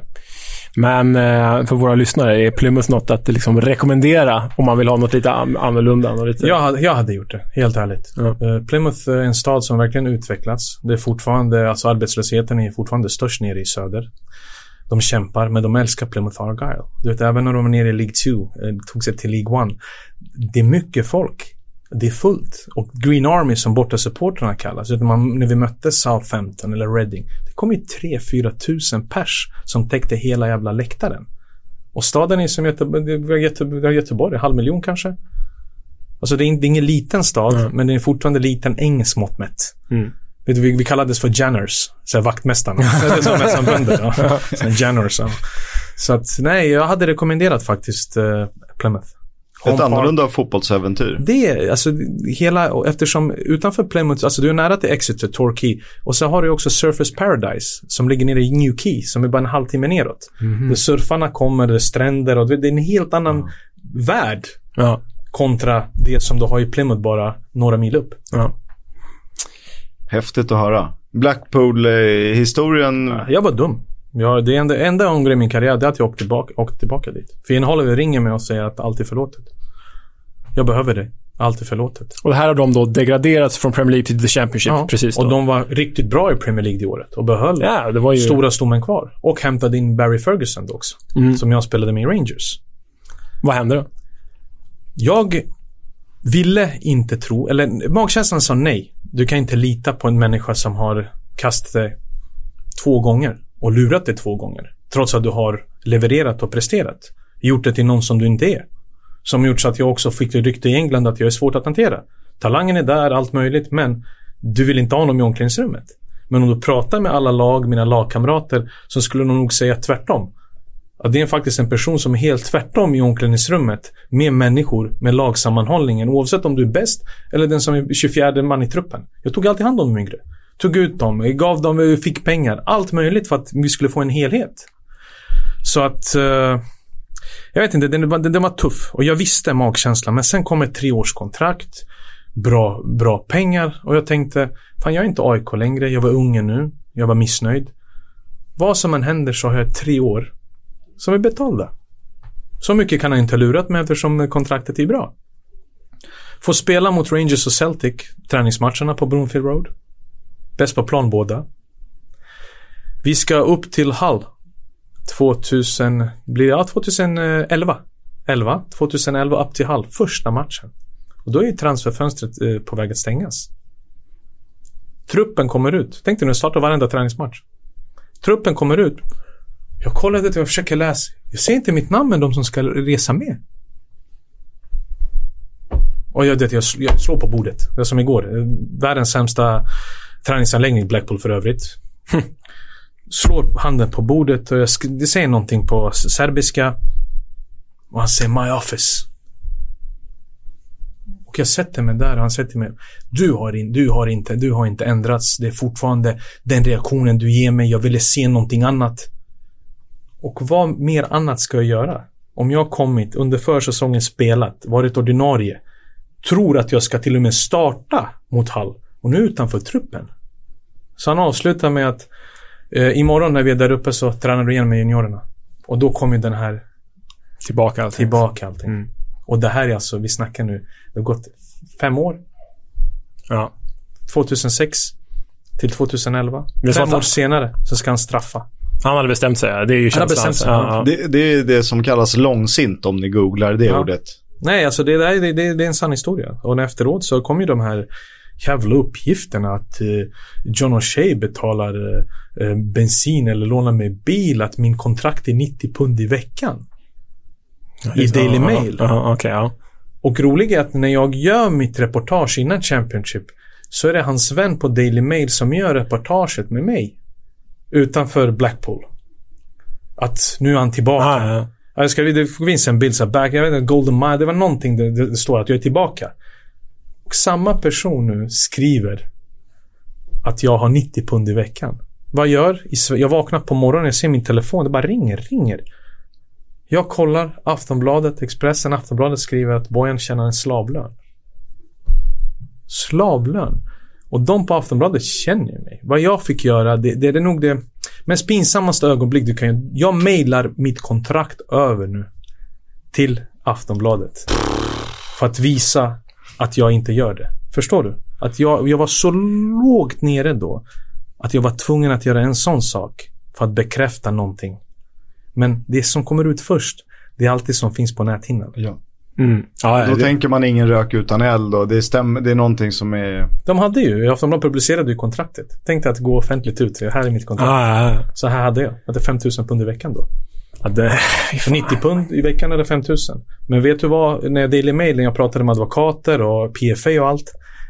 Det gick inte att stämma för falskt. För att Blackpool var enda klubben som inte betalade spelarna under sommaren. Så Blackpool betalar sina spelare bara 90 pund i veckan under sommarperioderna. Det var under Oyston-eran, när Oyston-familjen mm. ägde klubben. Och de är väldigt speciella. Det är bara att googla på dem. Alltså det är, Bondskurk. Han kom ju med cowboyhatt till matcherna. Stor hatt och ja. orangea solglasögon. Ja, exakt, exakt. Så här go-to hans, fru, hans fru kom alltid med så här rysk päls och satt där och drack champagne. Och vi hade inte ens råd till jordnötter. Nej, men just att det var ju problemet.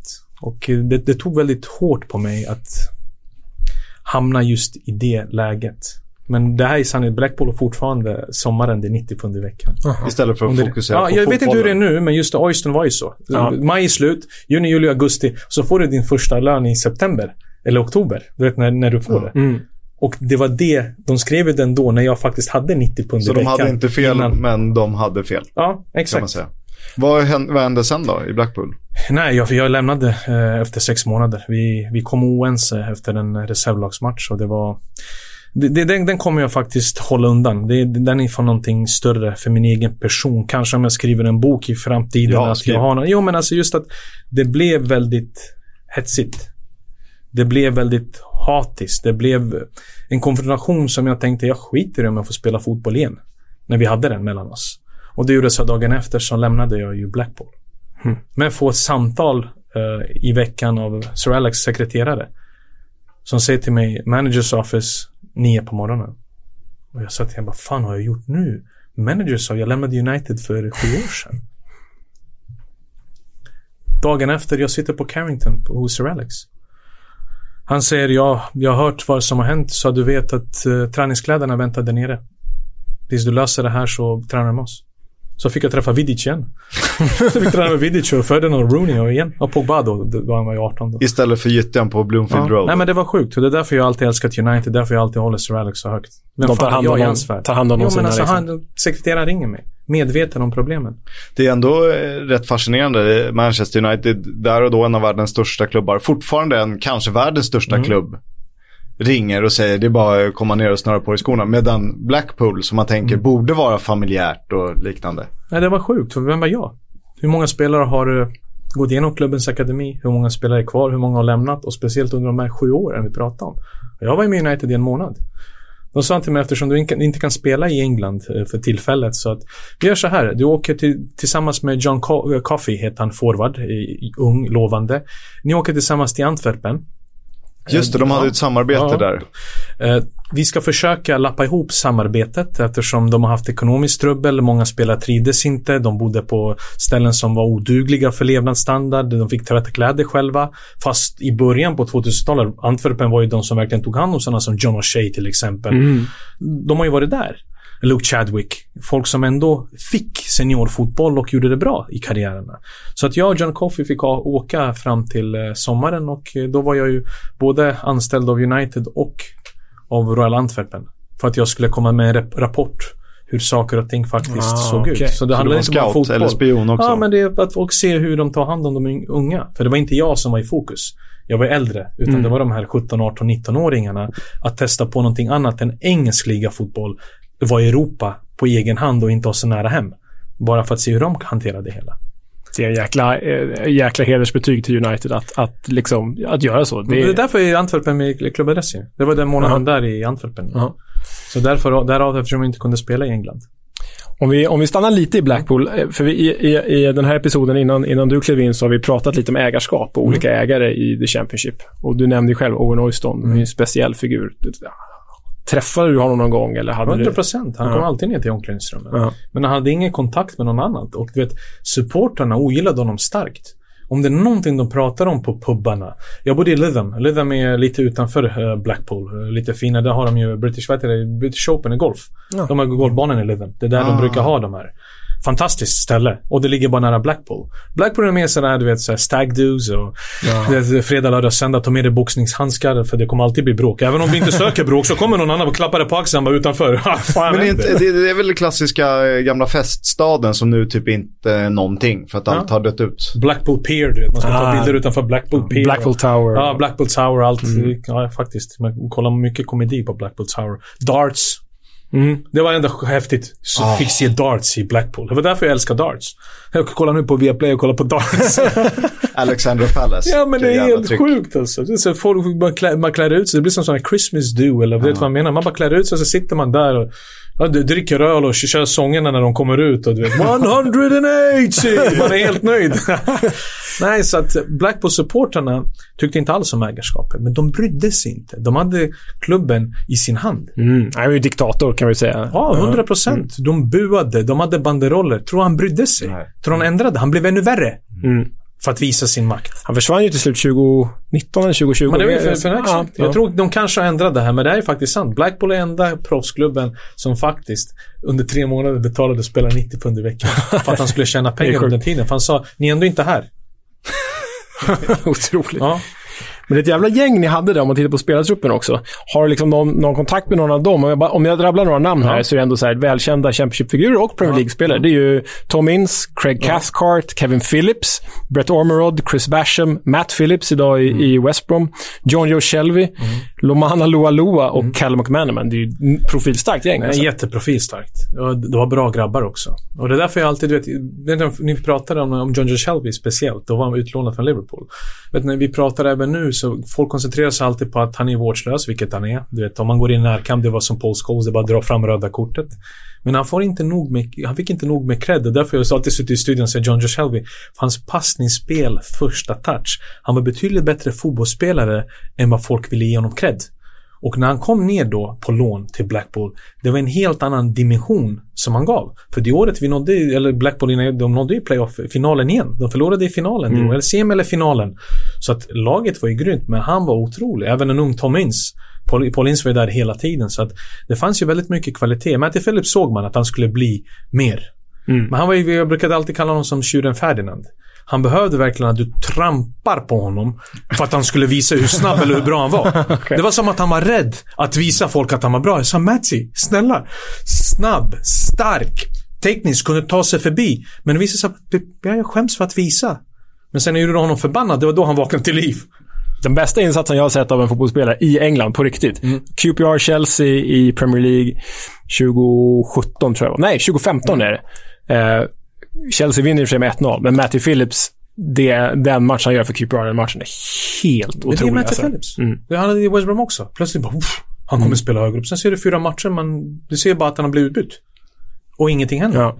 Så att nej, vi hade Steven Craney var ju också där, eh, vänsterback Celtic. Skotsk, Barry Ferguson var ju, var ju, var ju kapten, han var, han var ju väldigt viktig, men Lomana Loloa, det var en karaktär också. Ja, jag kan så kommer, kommer han på måndag? Nej men det var verkligen sådär att han kunde se.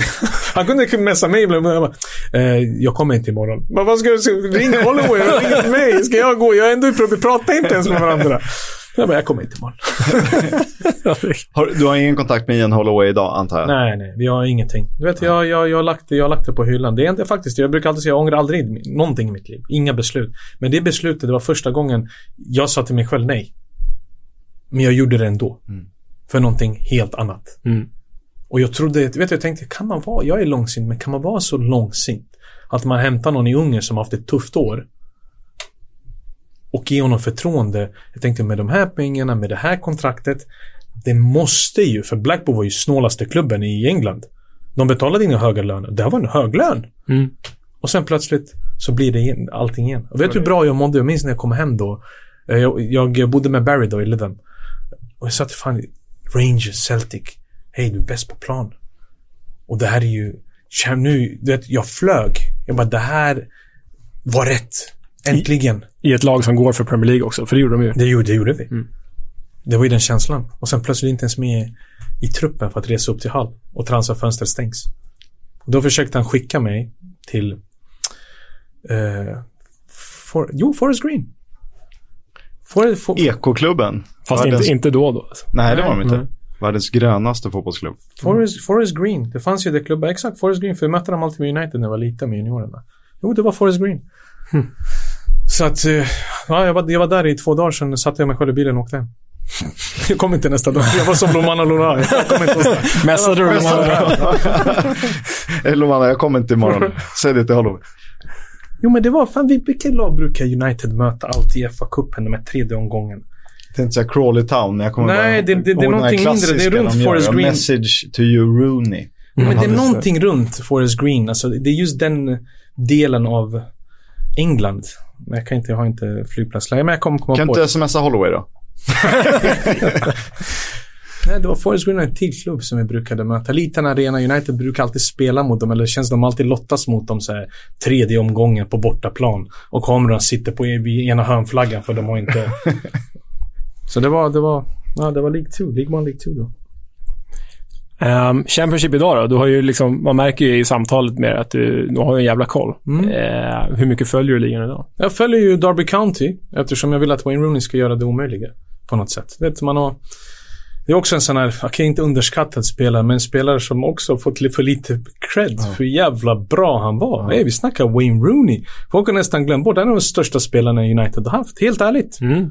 Sätt honom träna, sätt honom spela. Killen var ett monster. Du satt på Old Trafford och njöt när han skulle sätta första pressen. De kanske spelar förbi och han tacklade dem vid Stratford End på andra sidan. Och sen går han upp som ingenting har hänt. Han hade hela paketet. Och jag tyckte synd lite i slutet på karriären när det blev verkligen som att, vänta, har ni glömt bort hur många år han har gett den här klubben? Vad Wayne Rooney betydde för klubben. För de unga spelarna.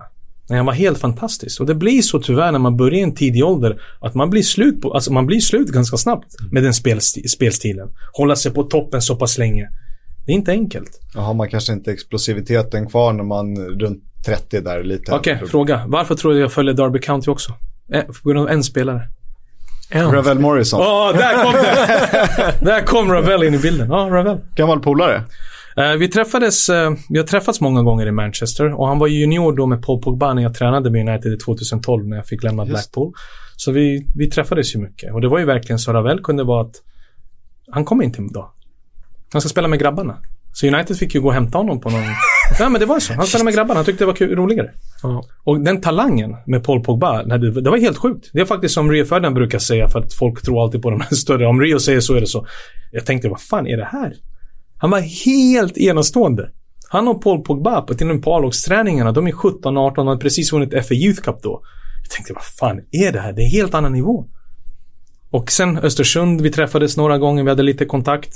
Men sen har han fått chans på chans och lämnar. Men nu i Derby känns det som att han någonstans hittat rätt. Visst är det lite revival här alltså? Jo, men det har hittat rätt sig efter så många år. Men jag tror det är Wayne Rooney. Han har varit där med honom. Han vet hur bra han kan vara och han vet vilka knapp, knappar han behöver trycka på också. Eller kanske också säga, men gå och spela med dina grabbar imorgon då. Du vet vad jag menar? Att Ravello är sån som måste känna sig 100% fri. Ja. För att du ska få maximalt ut av honom för att han ska ge tillbaka kärlek. Eller så har han tagit grabbarna till träningsanläggningen. 100 100 Kanske, kanske behövs i Derby. Nej, 100, nej, men 100 alla de, de behöver alla spelare. Nej, men just det, det här att komma i det läget så tror jag att, nej, jag följer för Ravel. Alltså det, är, det är kul att se honom le. Och han har ju sådana makalösa matcher. Han hade det i den här ligacupen, Worthington Cup. Det var ju det han gjorde, det sinnessjuka målet, Jo, men ja. alltså Ja, hela det- matchen, du vet. Han gjorde vad han ville. Och just den här höjden han har, det är den som är... Den lockar ju fortfarande. Det är kanske för att jag vill att de här talangerna som borde ha lyckats, lyckas. Man, ty man tycker lite synd om folk med den potentialen som inte kan få ut ens liksom 80% Mm. utan ligger på 20-30 för att och det kan ju vara mentala problem som man behöver hjälp med. Mm. Men man önskar att de hade fått den hjälpen så att de hade, någon hade kunnat trycka. Vet du, man kan, man kan trycka på knappar. Men i slutändan är det du som tar sista metern. Och den kanske inte gör det heller, mentalbiten. Samma sak med honom. Du får hjälp, du får hjälp, men sen orkar du inte. Det blir för mycket. Det blir påfrestande.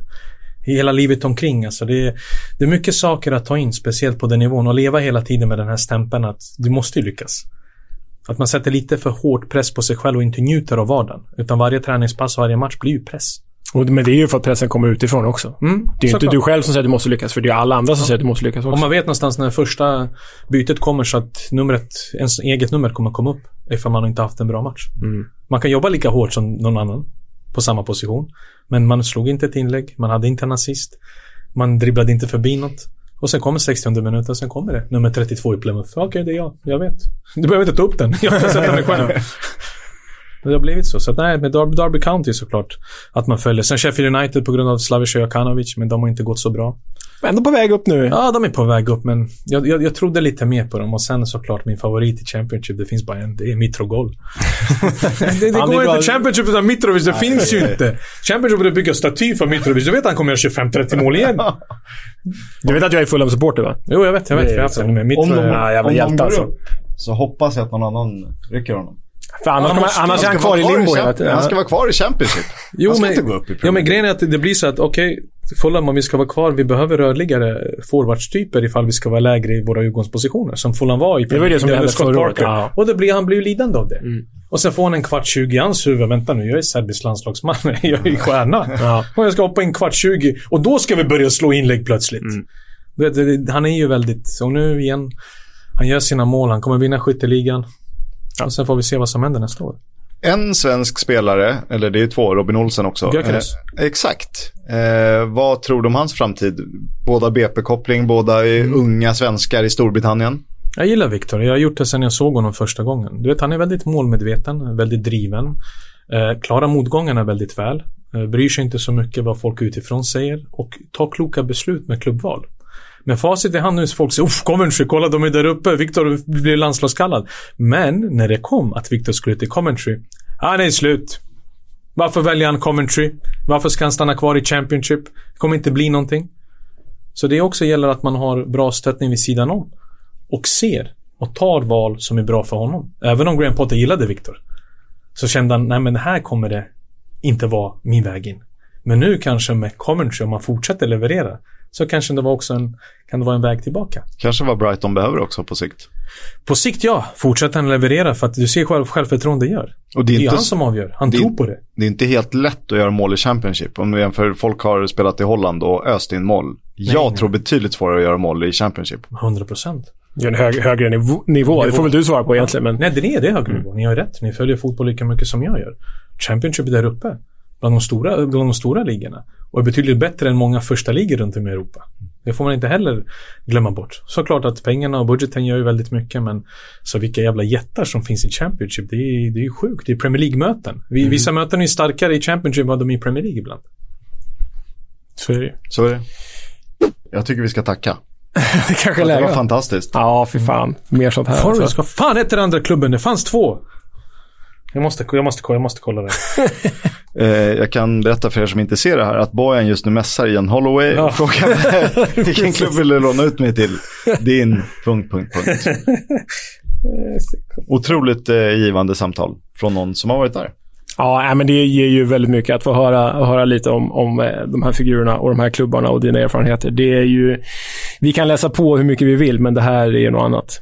Nej, det, alltså, det, det, det, är, det är någonting annat men det är också kul att minnas tillbaka. Och eftersom man följer det fortfarande så blir det så att det blir lite en nostalgitripp genom tiderna. Såklart att om man skulle berätta allting skulle vi kunna sitta här i en hel vecka. För det finns ju alltid någonting och när man har bytt så mycket miljöer och klubbar, olika nivåer och höjder. Såklart att historierna kommer där av och speciellt när man ser vilka jävla spelare man har delat omklädningsrum med under de här åren. Ja, det, det, det är häftigt. Alltså det är ju det är någonting att vara stolt över och det är en Holloway som messar nu. Jag har inte tid. Jag vill inte komma till, jag vill inte komma till Blackpool igen. Var är han nu någonstans? Någonstans. Vad ska- ska Vad gör du nu? Har du slutat? Har du slutat på jag? Jo, jag har slutat. Ja, det är kul. Ja. Tack, eh, stort tack. Det här var eh, grymt roligt att höra. Tack Verkligen. själva. Super. Vi hörs. Ja, jag vet inte vad du säger, Kisk, men det var jävligt intensiva minuter med Bojan. Fan vad kul det var. Tiden sprang iväg, men jag hade inte tråkigt en enda sekund. Nej. Då, dels för egen del, men även känner jag att det här är innehåll som man vill höra om man är intresserad av engelsk fotboll i allmänhet och Championship på lägre divisioner i synnerhet. Ja. Och ni får ursäkta eh, att det blir så jäkla matigt det här avsnittet, men vi har ju lovat er Sorba Thomas, så det blir dags för Remember the Name. Vi, vi har väl inte riktigt satt några tydliga kriterier för spelarna i Remember the Name, men det handlar ju mer om någon att hålla koll på. Sen kanske en 27-åring får svårare än vad en 19-åring får att kvala in på den här listan. Men det är ju talanger att hålla koll på för framtiden och det kan, ju- man kan ju vara talang när man är 22 om banan har varit brokig. Och det har den ju till viss del för Sorba Thomas och jag tycker att han kvalar in. För mindre än ett år sedan, faktiskt i runt årsskiftet, det senaste som var, spelade han non-League fotboll för Borham Wood. Ganska nyligen fick han utmärkelsen månadens spelare i Championship. Det var alltså för sina insatser i augusti. För Huddersfield. Exakt. Sorba Thomas är fostrad i West Hams akademi men släpptes som junior och ville inget annat än att ge upp fotbollen. Men vänner och familj och en stark vilja fick honom tillbaka på rätt spår. Och då blev det Boreham Wood strax utanför London som 16-åring. Vid 20 års ålder fick han mer förtroende i A-laget på allvar och säsongen därefter, 2019-2020, blev han en startspelare som producerade poäng. Förra sommaren var nära att skriva på för Charlton, men övergången blev aldrig av. Och där stod han, med ytterligare en motgång i ryggen och ny säsong i någon League framför sig. Men blott ett halvår senare fick han samtalet från nyckelpersonerna i klubben. Du är numera en Huddersfield Town-spelare. Det blev mest inhopp under våren, men den här säsongen har han exploderat. Spelat typ eh, nästan alla minuter, förutom nio stycken. För eh, Huddersfield, noterats för ett mål och sex målgivande passningar, dessutom assistkung. Den fina säsongstarten gav honom titeln månadens spelare i augusti och nu har han en plats i Wales landslag. Mot eh, Tjeckien fick han debutera med ett pickt inhopp och borta mot Estland fick han spela hela matchen som vänsterback.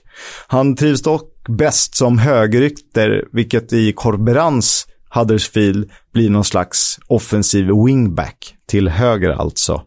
Eh, styrkorna, inläggsspelet och att kunna utmana sina motståndare. Och det är en jävla frejdig figur att kolla på det här. Det lilla jag har sett av Huddersfield så är han ju...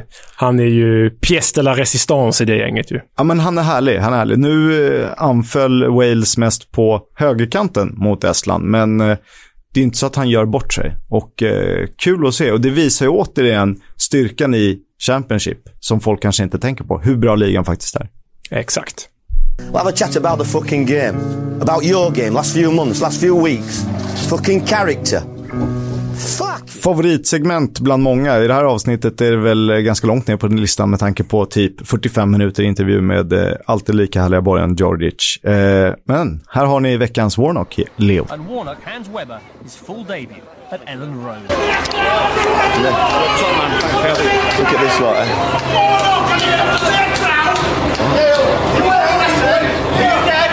What? I can't hear I don't want to say.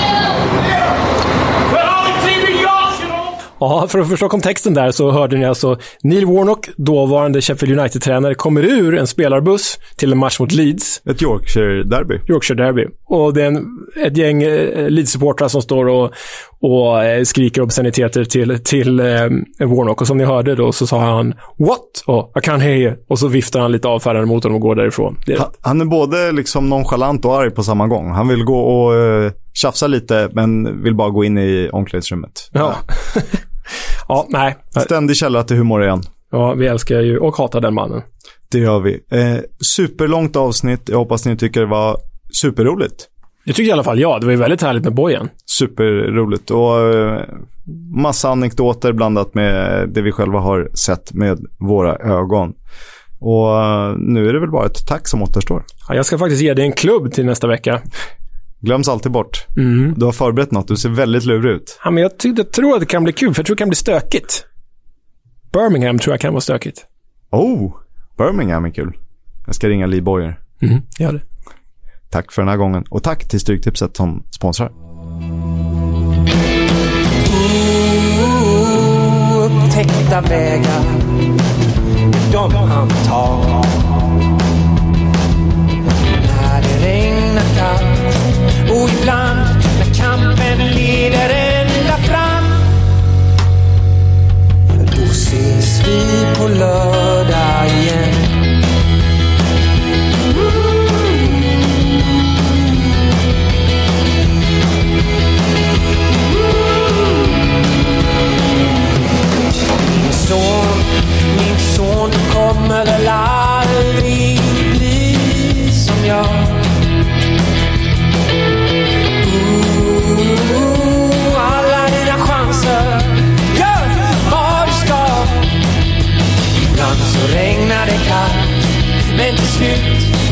Regnar det